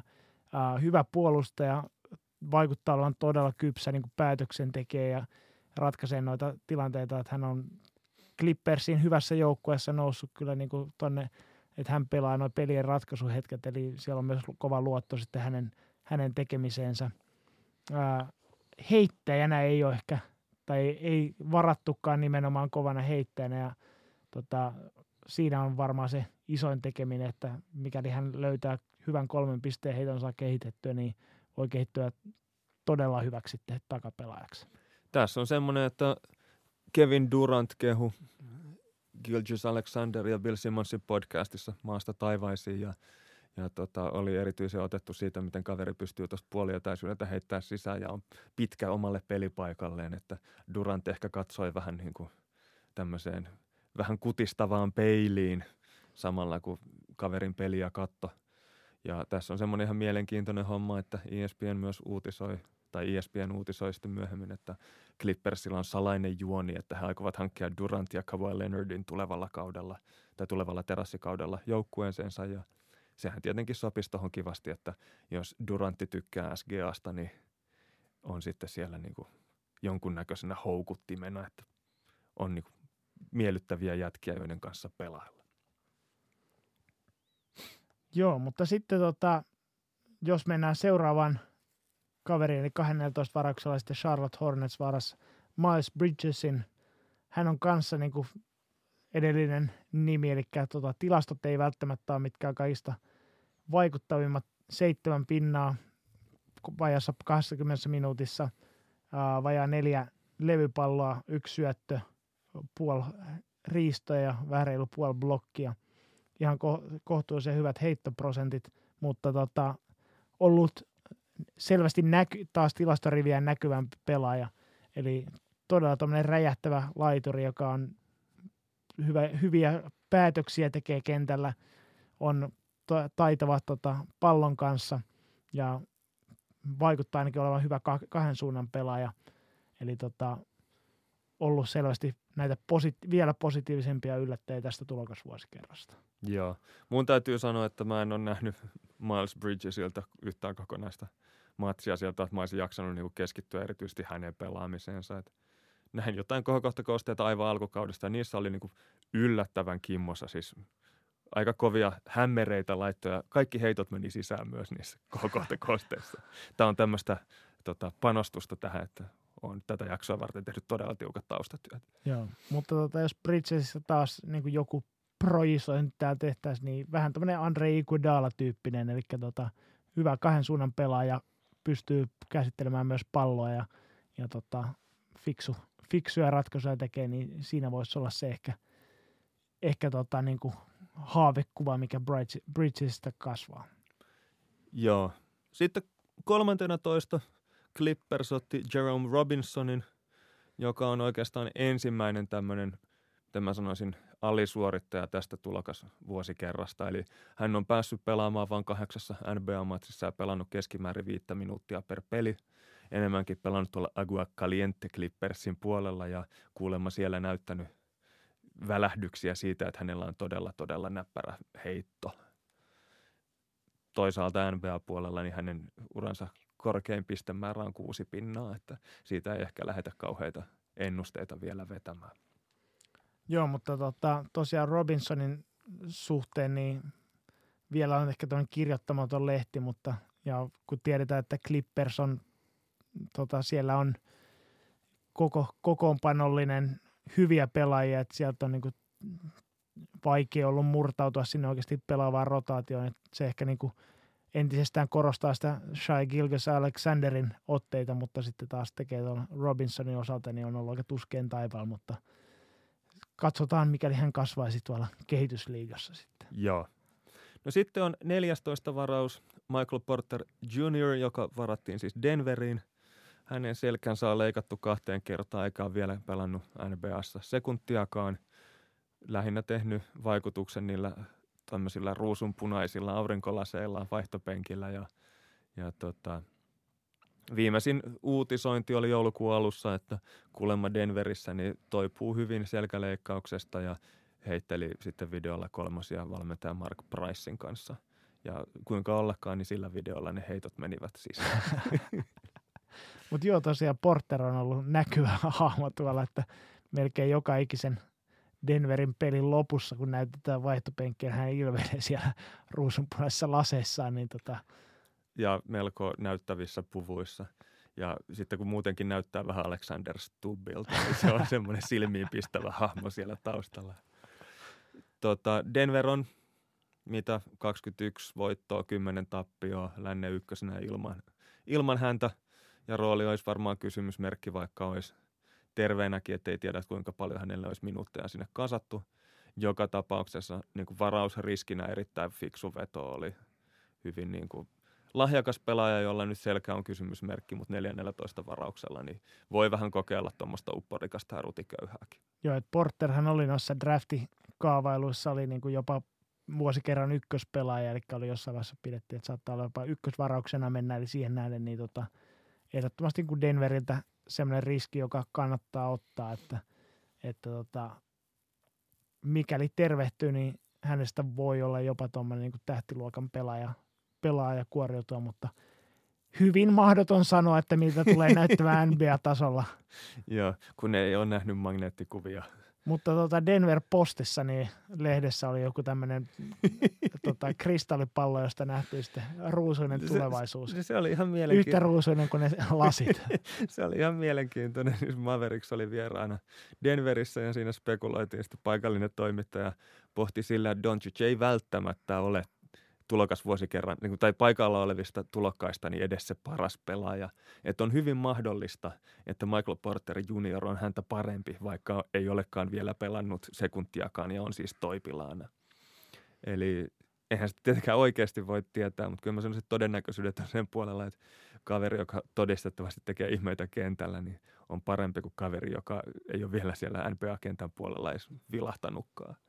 Ja tämä sama kirjoittaja sitten pohdiskeli sitä, että Joel Embiid ja Ben Simmons molemmat missas tulokaskauden loukkaantumisen takia, niin tämäkin on jollakin tavalla spinnattavissa niin kuin hyväksi merkiksi. Michael Porter Junioristakin varmasti tulee heidän verosensa pelaaja, koska hänkään ei todennäköisesti ekalla kaudellaan pelaa ollenkaan. Ja Zaire Smithistä, koska hän söi siessämisiä Joo.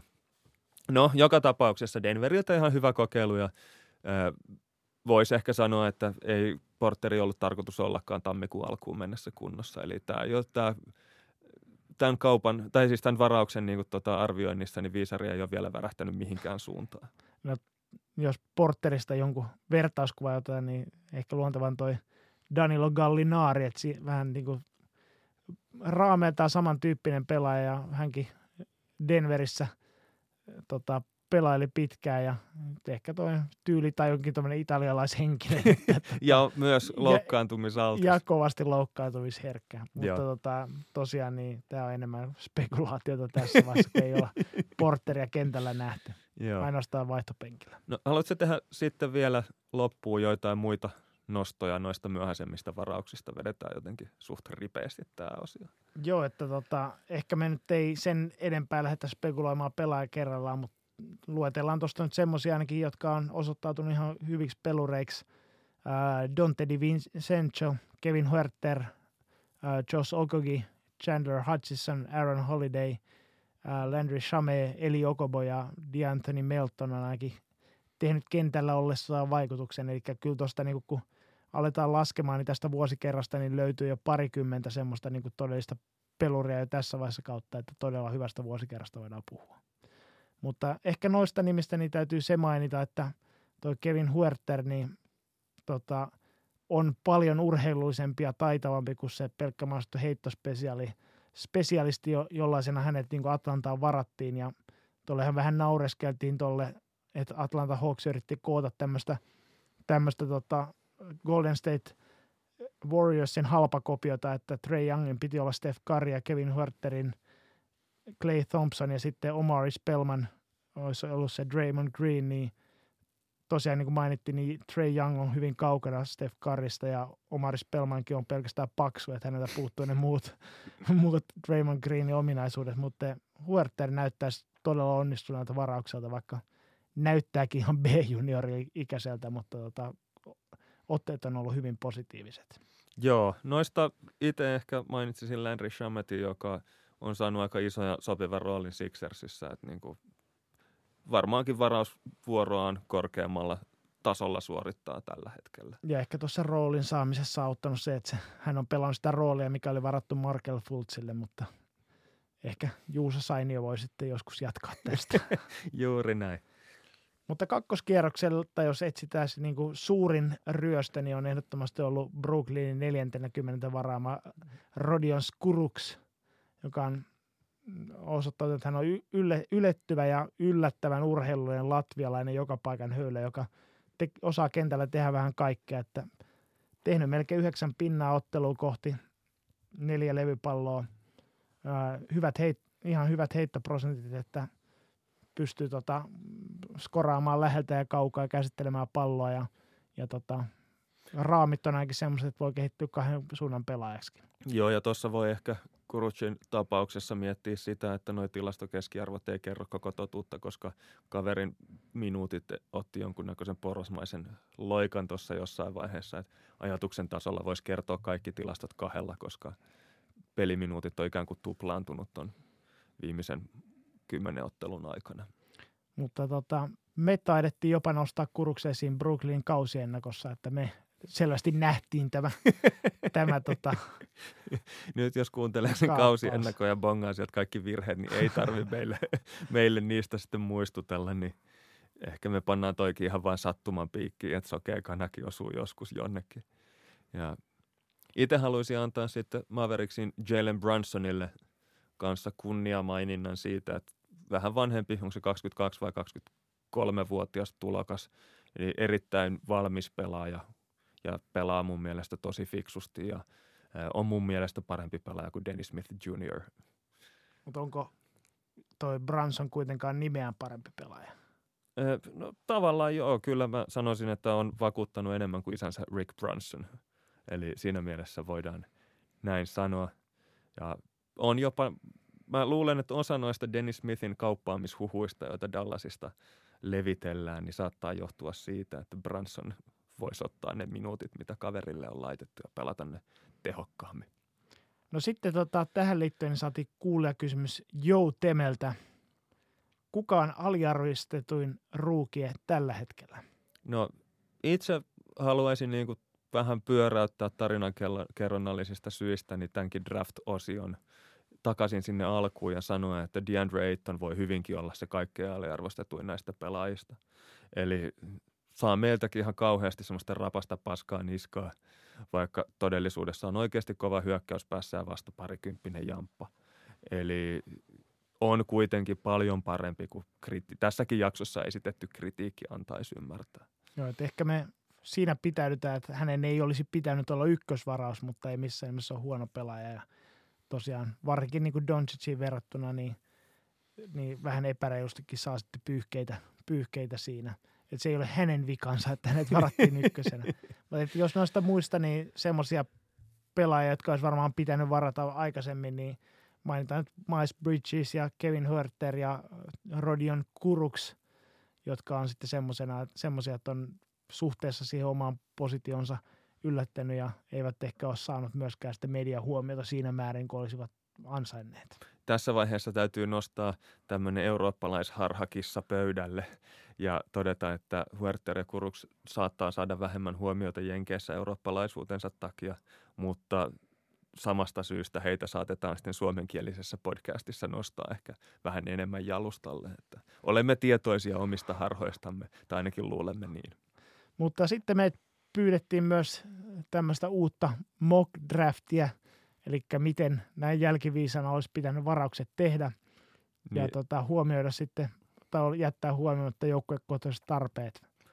Joo, no tota, tehdäänkö me tämä niin, että mä sanon joukkueen ja sä sanot, että kenet heidän olisi pitänyt varata ja nopea perustelu. Vedetään tämä vähän semmoisena. Joo, ja sitten sä kerrot, kuka olisi oikeasti pitänyt varata. no joo, eli Phoenix Suns. Luka Doncic. No sen jälkeen Sacramento kakkosena. Jaren Jackson Jr. Eli li, tois, tällä hetkellä näyttää, että hänestä voi tulla vuosikerran toiseksi paras pelaaja ja paras iso pelaaja. Atlanta Hawks kolmantena. DeAndre Ayton on liian arvokas enää skipattavaksi tässä vaiheessa. Memphis Grizzlies neljäs varaus. Uh, Shai Gilgis Alexander, hän on tota, olisi pystynyt pelaamaan Mike Conlin rinnalla ja olisi semmoinen, joka kasvattaa sitten korvaajaksi, kun Conlista joskus aika jättää. Uh, viides varaus Dallas Mavericks. No tässä vaiheessa menee vähän kiharaiseksi, mutta ehkä toi Marvin Baglin raaka lahjakkuus on liikaa skipattavaksi. Mä itse ehkä kokeilisin tässä myös Mo Bambaa, koska tota, mä luulen, että hänestä oikeassa tilanteessa saataisiin aika paljon enemmän irti kuin Orlandossa ja Mavericks olisi täydellinen alusta hänelle. Esimerkiksi jos vaikka Dennis Smith Junioriin hänet nyt saataisiin vaihdettua. no niin, kuutosena Orlando Magic. Ää, Orlandossa on kipeästi kaivataan takapelaajaa ja Trey Young olisi ehkä sopinut tuohon palettiin, että siellä olisi hyviä isoja pelaajia sitten ruokittavana seitsemäntenä Chicago Bulls? No tämä oli vähän vaikea, että Wendell Carter on sinänsä osoittanut, osoittautunut olevansa sen valintansa arvoinen, mutta kyllä niin kuin jos pelipaikkojen suhteen miettii, niin tuommoinen lait, monipuolinen laituri on kuitenkin arvokkaampi kuin vitospaikan pelaaja, niin ehkä Miles Bridges olisi ollut tässä vaiheessa oikein Sulla on tässä se hypoteesi mukana, että jos he olisi varanneet Miles Bridgesin, he olisi todennäköisesti jättänyt maksamatta 20 plus 20 miljoonaa Jabari Parkerille. No siinä tapauksessa olisi ottanut vaikka kenet sitten tilalle, jos, jos olisi näin käynyt. Kahdeksantena Cleveland Cavaliers.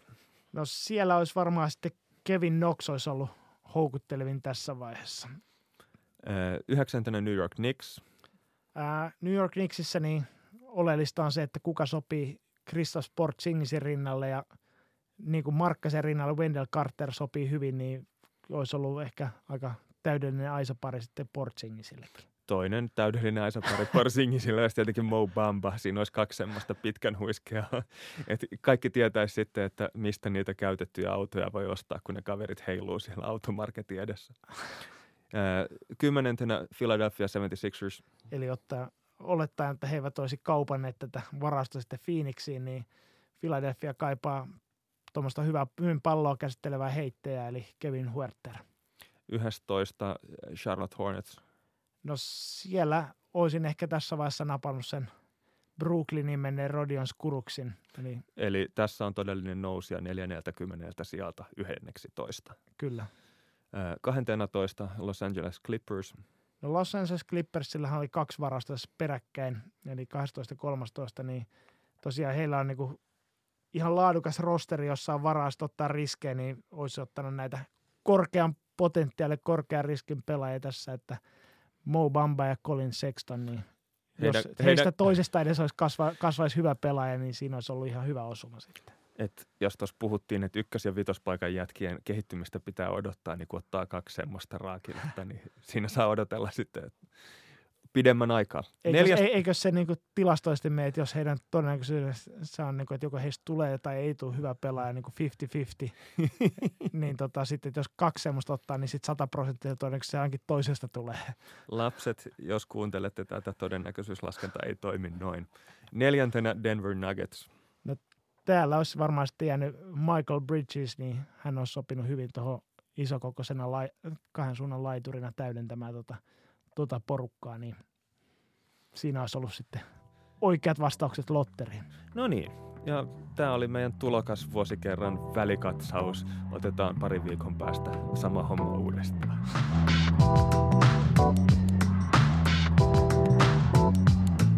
No niin, ja sitten lopuksi onkin Kinkkisen kuulijakysymysten vuoro. Ja ensimmäinen tulee hyvin kinkkiseltä Joensuulaistoimittaja Panu Vataselta.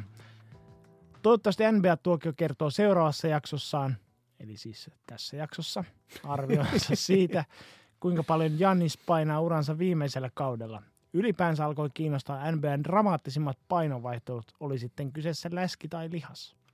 No ensimmäinen juttu pitää muistaa on se, että näitä tämmöisiä paikkansa pitäviä virallisia painotietoja ei saada pelaajista sen jälkeen, kun he on siinä NBA Draft Combineissa olleet virallisesti punnittavina – Eli sen jälkeen kaikki jutut on enemmän tai vähemmän urbaani legendaa tai sitten jonkunnäköistä seuran tai pelaajan managerien masinoimaa PR-toimintaa. Eli joka kesä tulee uutisia siitä, kuinka laihat on saanut 10 paunaa lisää lihasta ja läskit on laihtunut saman verran. Tarkoittaako tämä siis sitä, että koko liigan yhteispaino pysyy aina vakiona? Itse asiassa NBAn keskipaino kääntyi tasaiseen laskuun noin viisi vuotta sitten. Eli on ollut semmoinen trendi, että hoikat kaverit siirtyy numeroa isompiin saappaisiin ja kolmospaikan pelaajista tulee nelospaikan pelaajia ja ne kaverit, jotka ennen olisi ollut nelospaikan pelaajia, niin pelaakin nykyään vitospaikalla ja semmoiset vanha-aikaiset postidinosaurukset, niin heille käy niin kuin dinosauruksille kävi. Eli he kuihtuu ydintalvessa. Jotenkin näin, jonkunnäköinen meteori osuu heihin. Tämä nyt on taas ihan sekoilua, mutta ei se mitään. Ö, siinä on semmoinen, viimeiset viisi vuotta myös on ollut sellainen korrelaatio havaittavissa, eli nopeammalla temmolla pelaavat joukkueet niin on keskimäärin kevyempiä. Eli ne joukkueet, jotka on lähtenyt siihen, että on niin kuin trimmannut ylimääräistä painoa pois jätkistä ja siirtynyt pienempiin pelaajiin, niin on pystynyt sen kääntämään sitten kentällä myös nopeammaksi temmoksi. Pelaajien keskipituus puolestaan on pysynyt suurin piirtein samana, ainoastaan pituuden keskihajonta on pienentynyt, eli kaikki pelaajat vähitellen konvergoi kohti semmoisia kaksimetrisiä joka paikan höyläpelaajia. Tämä on tämmöinen yleinen trendi. Ja mä luulen, että meillä on ollut tästä jossain jaksossa puhetta, mutta kumpikaan meistä ei varmaan kuunnellut sitä jaksoa, kun tätä toistellaan tässä nyt. Kuulostaa ainakin ihan uudelta. Ah jaa, mielenkiintoista. Joo. Sitten sä oot leikannut se joskus kassarista veke. no joo, Oleellista tuossa painovaihtelussa pelaajilla on myös se, että kauden aikana he ei kerkeä tarpeeksi punttisalille ja yleensä paino putoo kauden kuluessa pelaajilla. Kausi on hyvin rankka ja se semmoinen ylimääräinen rääkki jää pois ja tarkoittaa sitä, että ne lihakset vähän niin kuin näivettyy pois jätkiltä, mutta lisää painoa ei kerkeä kertymään.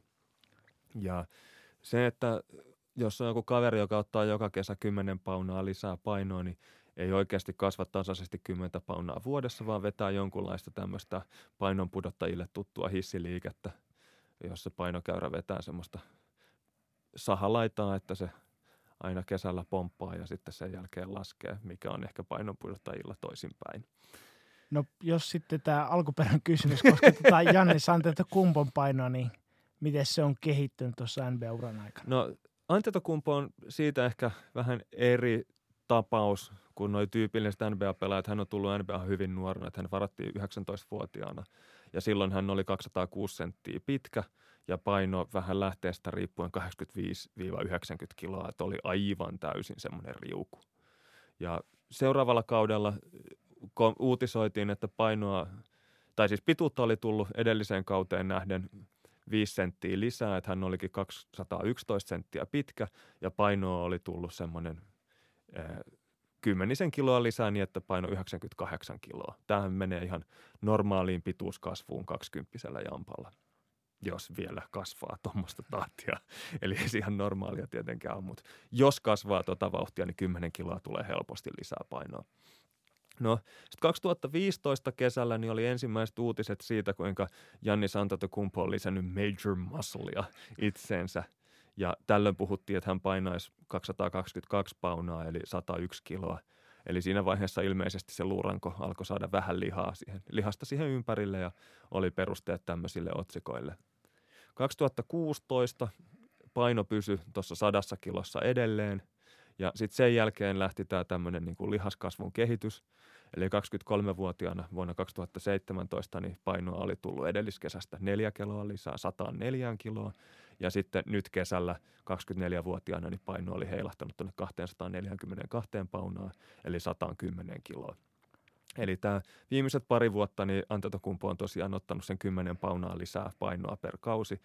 Ja se on niin kuin oikeasti jopa ollut semmoista. Se ei ollut tuota sahalaitaa, vaan se on niin kuin sitä aitoa painokertymää. No jos tästä tehtäisiin tämmöinen urheilutoimittaja tuttu tasaisen vauhdin taulukko, niin paljonko sitten Antetokumpolla olisi massaa uransa päättyessä? No tietenkin tuohon dataan voi sovitella monenlaista suoraa, eli tasaisen vauhdin taulukkoa tai jotain pol- vähän mo- vaikeampiakin polynomeja, mutta mä veikkaisin, että Antetokumpan paino ei, paino ei tule nousee 250 pauna yläpuolelle, yli 115 kiloa, tai ainakaan paljon sen ylemmäs. Mutta sitten jos haluaa vetää tasaisen vauhdin taulukolla, niin 15 vuoden uran jälkeen niin painaisi semmoisen karkeasti 160 kiloa.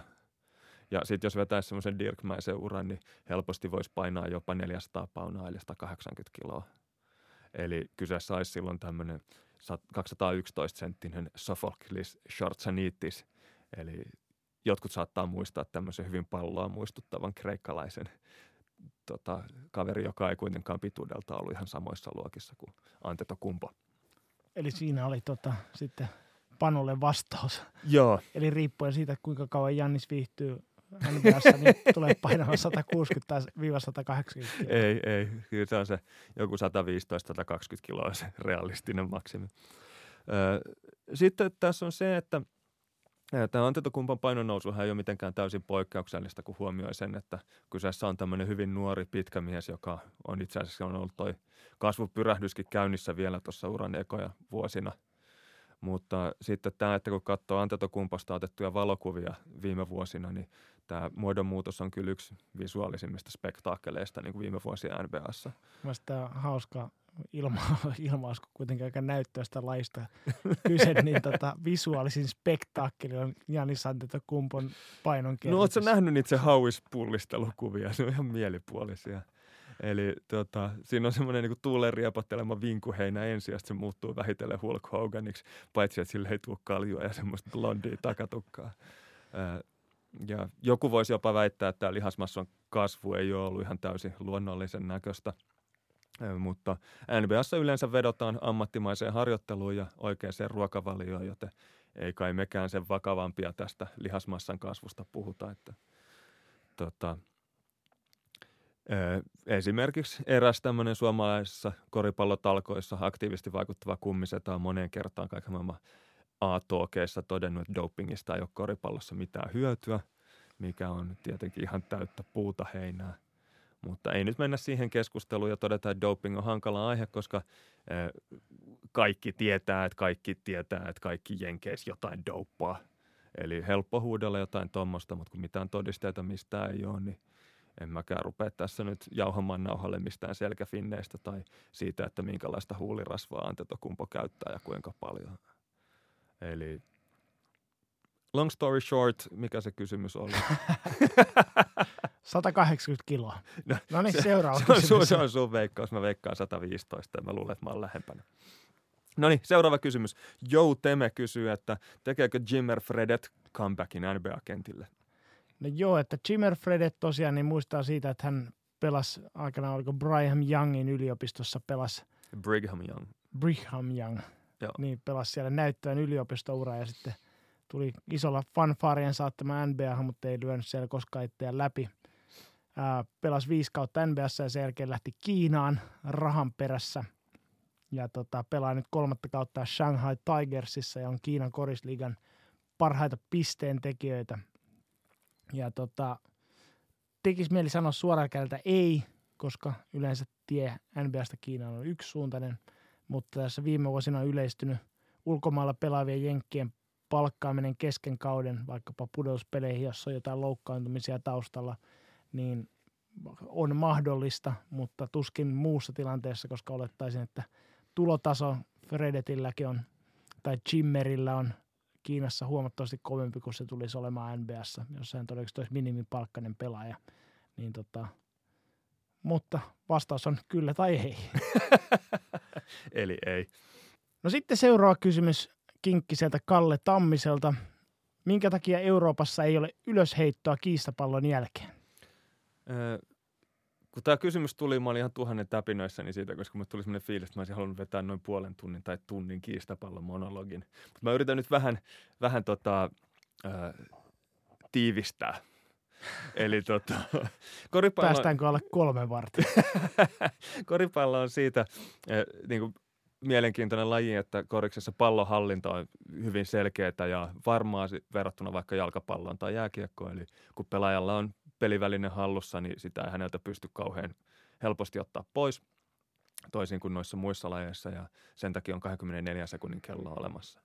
Ja sitten se on hauskaa, että joskus sitten useammat pelaajat saa pallosta otteen samanaikaisesti ja syntyy tämmöinen kiistapallotilanne – jossa kaverit repii sitä kuulaa kumpikin omaan suuntaansa ja tavallaan olisi tosi mielenkiintoista nähdä, että mitä tapahtuu sitten, kun siihen pakkautuu se kaksi joukkueellista jätkiä semmoiseen yhteen kasaan repii sitä palloa ja sitten väännetään niin kauan, että matsi päättyy. Mutta sitten tämmöisten tilanteiden selvittämiseksi säännöissä on kiistapallo, joka ratkaisee tai pysäyttää nämä vänkäämistilanteet lähinnä sen takia, että vältyttäisiin turhilta loukkaantumisilta ja koripallo olisi semmoista vähän viihdyttävämpää eikä pelkkää sitä mattopainia. Ja sitten kun se vihelletään, niin vähän järjestää, niin kiistapallo vihelletään toisen pelaajan mielestä liian aikaisin. Et yleensä toinen niistä pelaajista jää sitten valittelemaan, että hän oli just saanut sen pallon haltuun. Ja sitten toisaalta sitten yksi siisteimpiä yksityiskohtia koriksessa on se pissaamiskilpailu, joka syntyy aina välillä, kun vihellyksen jälkeen tietyt machopelaajat niin ei halua päästä siitä pallosta irti, vaan silti haluaa selvittää sen painin vielä. Ja ja tota, niin kuin saada henkisen yliotteen siitä toisesta pelaajasta. Eli vihellyksen jälkeen sitten tulee niitä useita kiukkuisia vihellyksiä, kun kaverit ei lopetakaan sitä painimista. Ja ja jos kiistapallo ei olisi, niin näitä tilanteita saisi katsella myös silloin, kun pelikello käy ja se olisi ihan jonkun mielestä ehkä ihan hauskaa. Muutenkin junnuna nuo kiistapallot oli ihan hauskoja, että esimerkiksi treeneissä niitä ei vihelletty, vaan tilanteet setvittiin aina loppuun asti ja, ja itse käytin joskus semmoisia tekniikoita, kun voima ei riittänyt, että jos oltiin sivurajan vieressä, niin yritti vääntää sitä toista tyyppiä, että ei halunnutkaan palloa, vaan yritti työntää toisen jätkän sivurajalle, että päästään irti pallosta siinä vaiheessa, kun se on ulkona. Tai sitten se, että kun jotkut käytti painovoimaa apuna ja heittäytyi maahan sen pallon kanssa ikään kuin, että saisi sen haltuunsa sillä tavalla, niin sitten siihen vastaliike oli se, että semmoinen wrestling-tyylinen elbow drop, eli pudotti sitten itsensä siihen kyynärpää edellä toisen päälle ikään kuin tilanteen mukana ja sai vedettyä toiselta ilmat pellolle ja sai pallonkin vielä kaupan päälliseksi.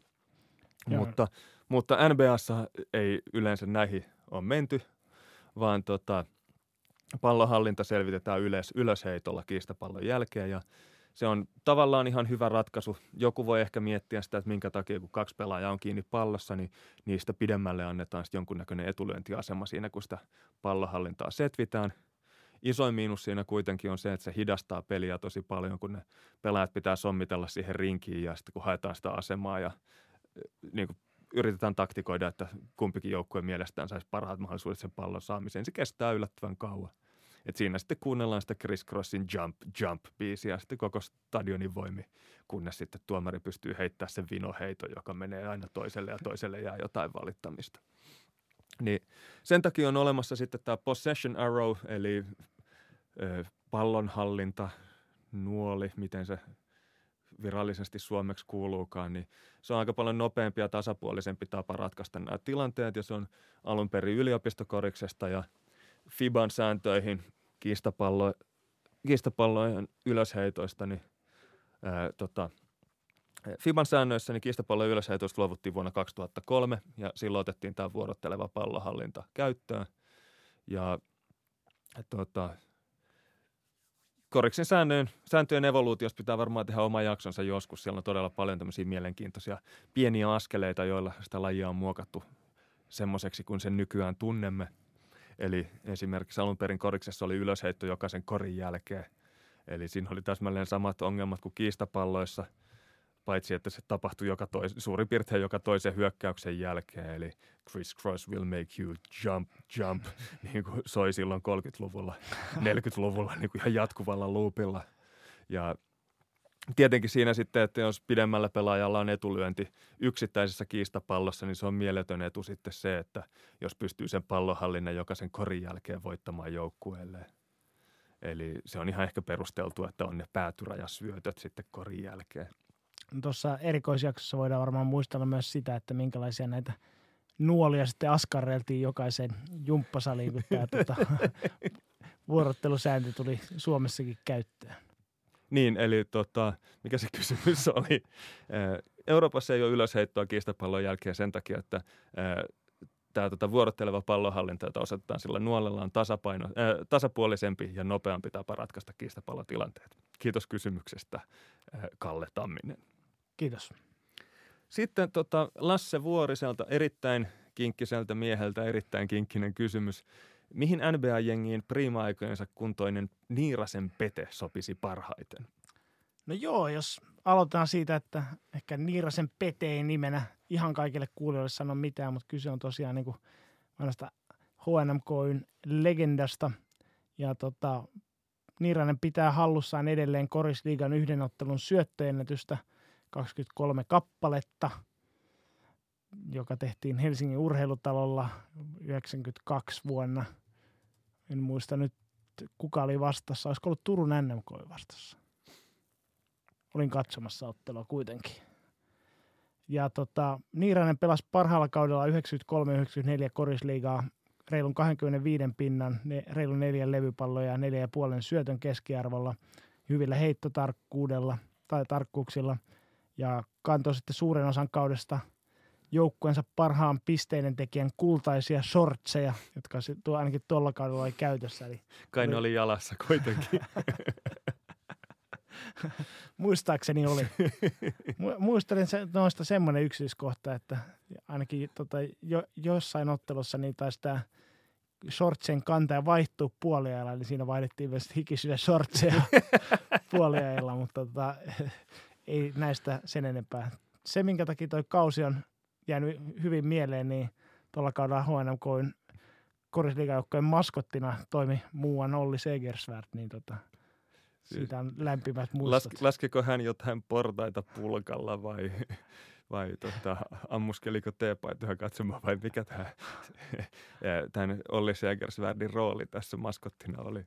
Se oli, oli vapaa rooli. Mutta tosiaan niin Pete Niiranen oli 181-senttinen aavistuksen pyöreä, ei ehkä ihan NBA-atleetti, mutta tota, kantoi tämmöistä komeita tummaa piiskalettia ja pelasi miesten maajoukkueessakin muutaman kymmenen ottelua, ottelua. Erinomainen suomalainen pelintekijä, joka varmaan nykykunnossaakin olisi todennäköisesti Chicago Bullsin paras pointti, mutta niin kuin ehkä jos tuommoista sopivuutta katsoa, niin ehkä niin kuin Greg Popovich tai Rick Carlisle osaisi häntä käyttää kaikista parhaalla tavalla, että ehkä toi Jim Boylen ei, ei niin olisi hänelle sellainen henkinen oppi-isä kuitenkaan. Mä itse tuossa, kun oli toi, että mihin joukkueeseen sopisi parhaiten, niin mulle tuli mieleen tämä, että kun Golden State Warriors on tosiaan koko kauden ollut se yksi 15 rosteripaikasta vapaana, ja nyt sitä on pantattu niin McCawta tai jotain sopivaa pelaajaa varten, niin nyt kun Patrick McCaw meni Clevelandiin, niin Golden Stateilla olisi rosterissa yksi paikka vapaana, joten sinne ainakin sopisi. Joo, en to- tiedä sitten pelillisistä tota, roolituksista sen enempää. Tosi jos se on varattu tota, kuudennelle sentterille, niin ehkä sitä ei lähtökohtaisesti 181 senttiselle 50 suomalaiselle allokoitaisi, mutta mistä sitä tietää? Tämä on ihan totta. No niin, ja sitten tämän viikon viimeinen kysymys, tai useampi kysymyskin samassa, niin tulee Roni Hakolalta. Kuka on NBAn paras tuomari? Entäs maskotti ja cheerleader? No tietenkin voitaisiin jaaritella taas semmoinen ikuisuus siitä, että tota, mitkä on parhaan tuomarin mittarit. Mutta koska käytettävissä olevat tilastot on melko rajallisia, mutta niitä kuitenkin löytyy – Eli tämmöiseltä nbastuffer.com-sivustolta löytyy tilastoja, joita jotkut ilmeisesti hyödyntää vedonlyönnissä. Niin näiden tuomaritilastojen perusteella niin kokeneimmat NBA-tuomarit on Ken Maury ja Ron Garretson. He on pelannut 30 kautta ennen tätä kautta. Itse asiassa tämä on faktaa, tämä ei ole sen sivuston Tämä pelkkä tilasta. tuominneet 30 kautta eivät pelaa. Ah, sekin on totta. Mutta sitten tota, tällä kaudella niin tuomareista Kevin Cutler on ollut tehokkain, eli viheltää eniten virheitä per, per, per peli, 56 virhettä ottelua kohde. Ja sitten silloin, kun entinen pelaaja Haywood Workman on päätuomarina, niin matseissa tehdään eniten pisteitä, 264 pistettä per matsi.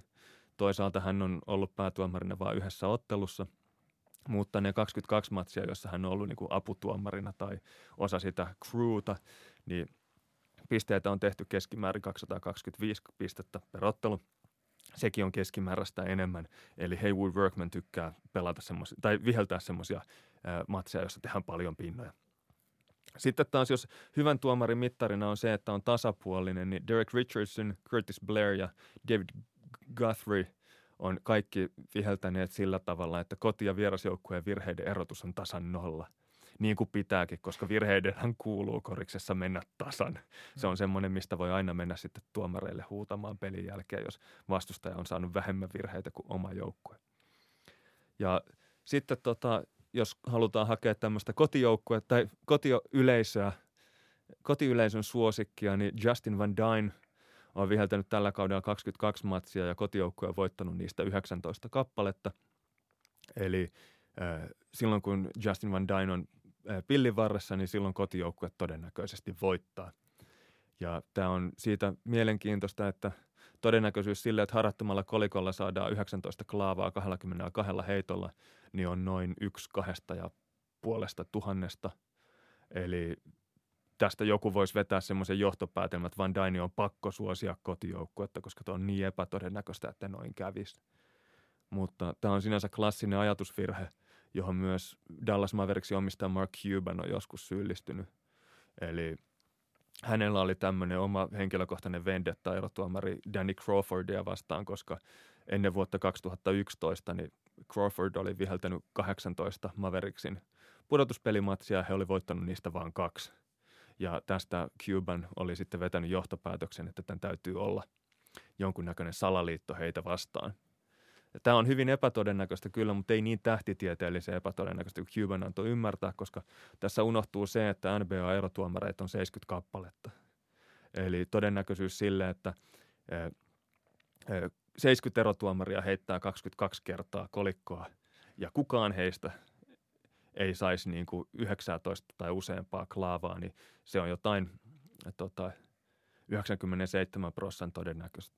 97 prosenttia tai siis toisin sanoen, että todennäköisyys sille, että 70 erotuomarin joukosta, kun he heittelee niitä kolikoita, niin löytyisi joku, jonka rivi olisi yhtä epätodennäköinen kuin tai epätodennäköisempi kuin tämä Van Dynin rivi, niin on 2,9 prosenttia. Ei kauhean todennäköistä, mutta ei nyt voi sanoa, että tässä mikään niin kuin kotiin päin vetäjäkään olisi. erityisesti kun huomioon, että NBA tähän on pelattu se 80 kautta, niin todennäköisesti ainakin jollain kaudella tämä sitten niin, tulisi vastaan. niin, toi on ihan totta kanssa. Mutta eh, vaikea sanoa, kuka tuomareista on paras. Ehkä mä näistä antaisin Haywood Workmanille sen tota, kunnian, koska entinen pelaajani varmaan tietää, että miten se peli oikeasti menee. Eli sä vastasit täysin huomiotta näitä tilastoja, jotka sä just luettelit. Tässä nyt täytyy jotain laatukontenttia, kunnon sisältöä pitää olla, niin vastataan vähän pidemmän kautta. Mutta sitten tuossa oli noin kaksi muuta kohtaa, niin Olli, kun sä nyt oot ollut maskottina, niin haluatko kertoa mulle, että ketkä, kuka on paras maskotti ja ketkä, kuka on paras cheerleaderi? Joo, että tota, noita maskotteja niin on eri muotoisia ja värisiä, mutta muuten niin kuin pelkästään te- television välityksellä on aika vaikea löytää hirveästi eroja niiden välillä. Mutta tota, ainakin meillä kotikatsomossa eniten innostusta herättää tämmöiset eläinmaskotit, jotka välillä vilahtaa siellä ruudussa. Niin tota, sanotaan nyt vaikka, että Toronton The Raptor, joka on kuuluissa tullut siitä videosta, jossa hän rullaluistelee portaita alas vähän heikommalla menestyksellä, niin että hän olisi nyt ykkönen. Tai toi Denverin Rocky the Mountain Lion on myös ihan hauskaa, että hänellä on hauskaa tämmöisiä katsomotemppuja, mitä hän jekuttaa sitten, sitten välillä katsojia. No entäs cheerleaderit sitten? No, ehkä mä oon tämmöinen vähän tosikko tältä osin, että mun mielestä voitaisiin voitais ehkä luopua siitä, että tämmöisissä urheilutapahtumissa sitä aina välillä sinne kentälle tulisi vähäpukeisia, vähäpukeisia tyttöjä hyppimään, niin Hei, hei, kyllä se on ihan tasapuolista. Kyllä siellä on sitten, ainakin Maveriksin matseissa on niitä lihavia miehiä myös tanssimassa. Että. Ja tietysti siinä aikalisien välissä siellä kentällä hyppii niitä vähäpukeisia miehiä, että on sillä lailla kanssa tasapuolista. Mutta mm. silti ehkä toi tuntuu vähän tarpeettomalta. Joo, ei mullakaan mitään sanottavaa cheerleadereista ole, mutta pitäisikö meidän tehdä niistä kuitenkin ihan oma erikoisjaksonsa sitten? Sanotaan, että jos ainakin joku toivoo semmoista. Toivokaa mieluummin sääntöspesiaalia tai, tai sitten tota, nenämaskispesiaalia. Mä oon niistä enemmän innoissa.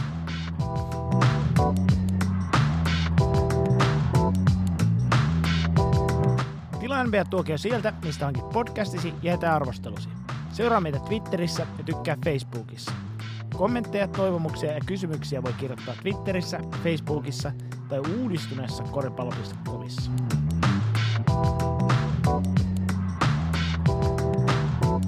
Tilaa NBA-tuokio sieltä, mistä hankit podcastisi ja jätä arvostelusi. Seuraa meitä Twitterissä ja tykkää Facebookissa. Jätetään Facebook pois. Jos ei, ei. Anna mennä. Tilaa NBA-tuokio sieltä, mistä hankit podcastisi.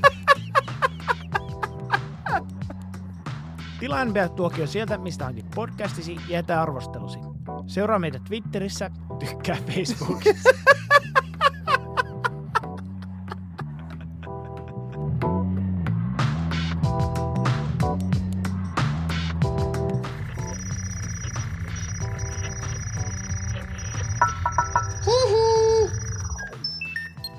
Jakso.fi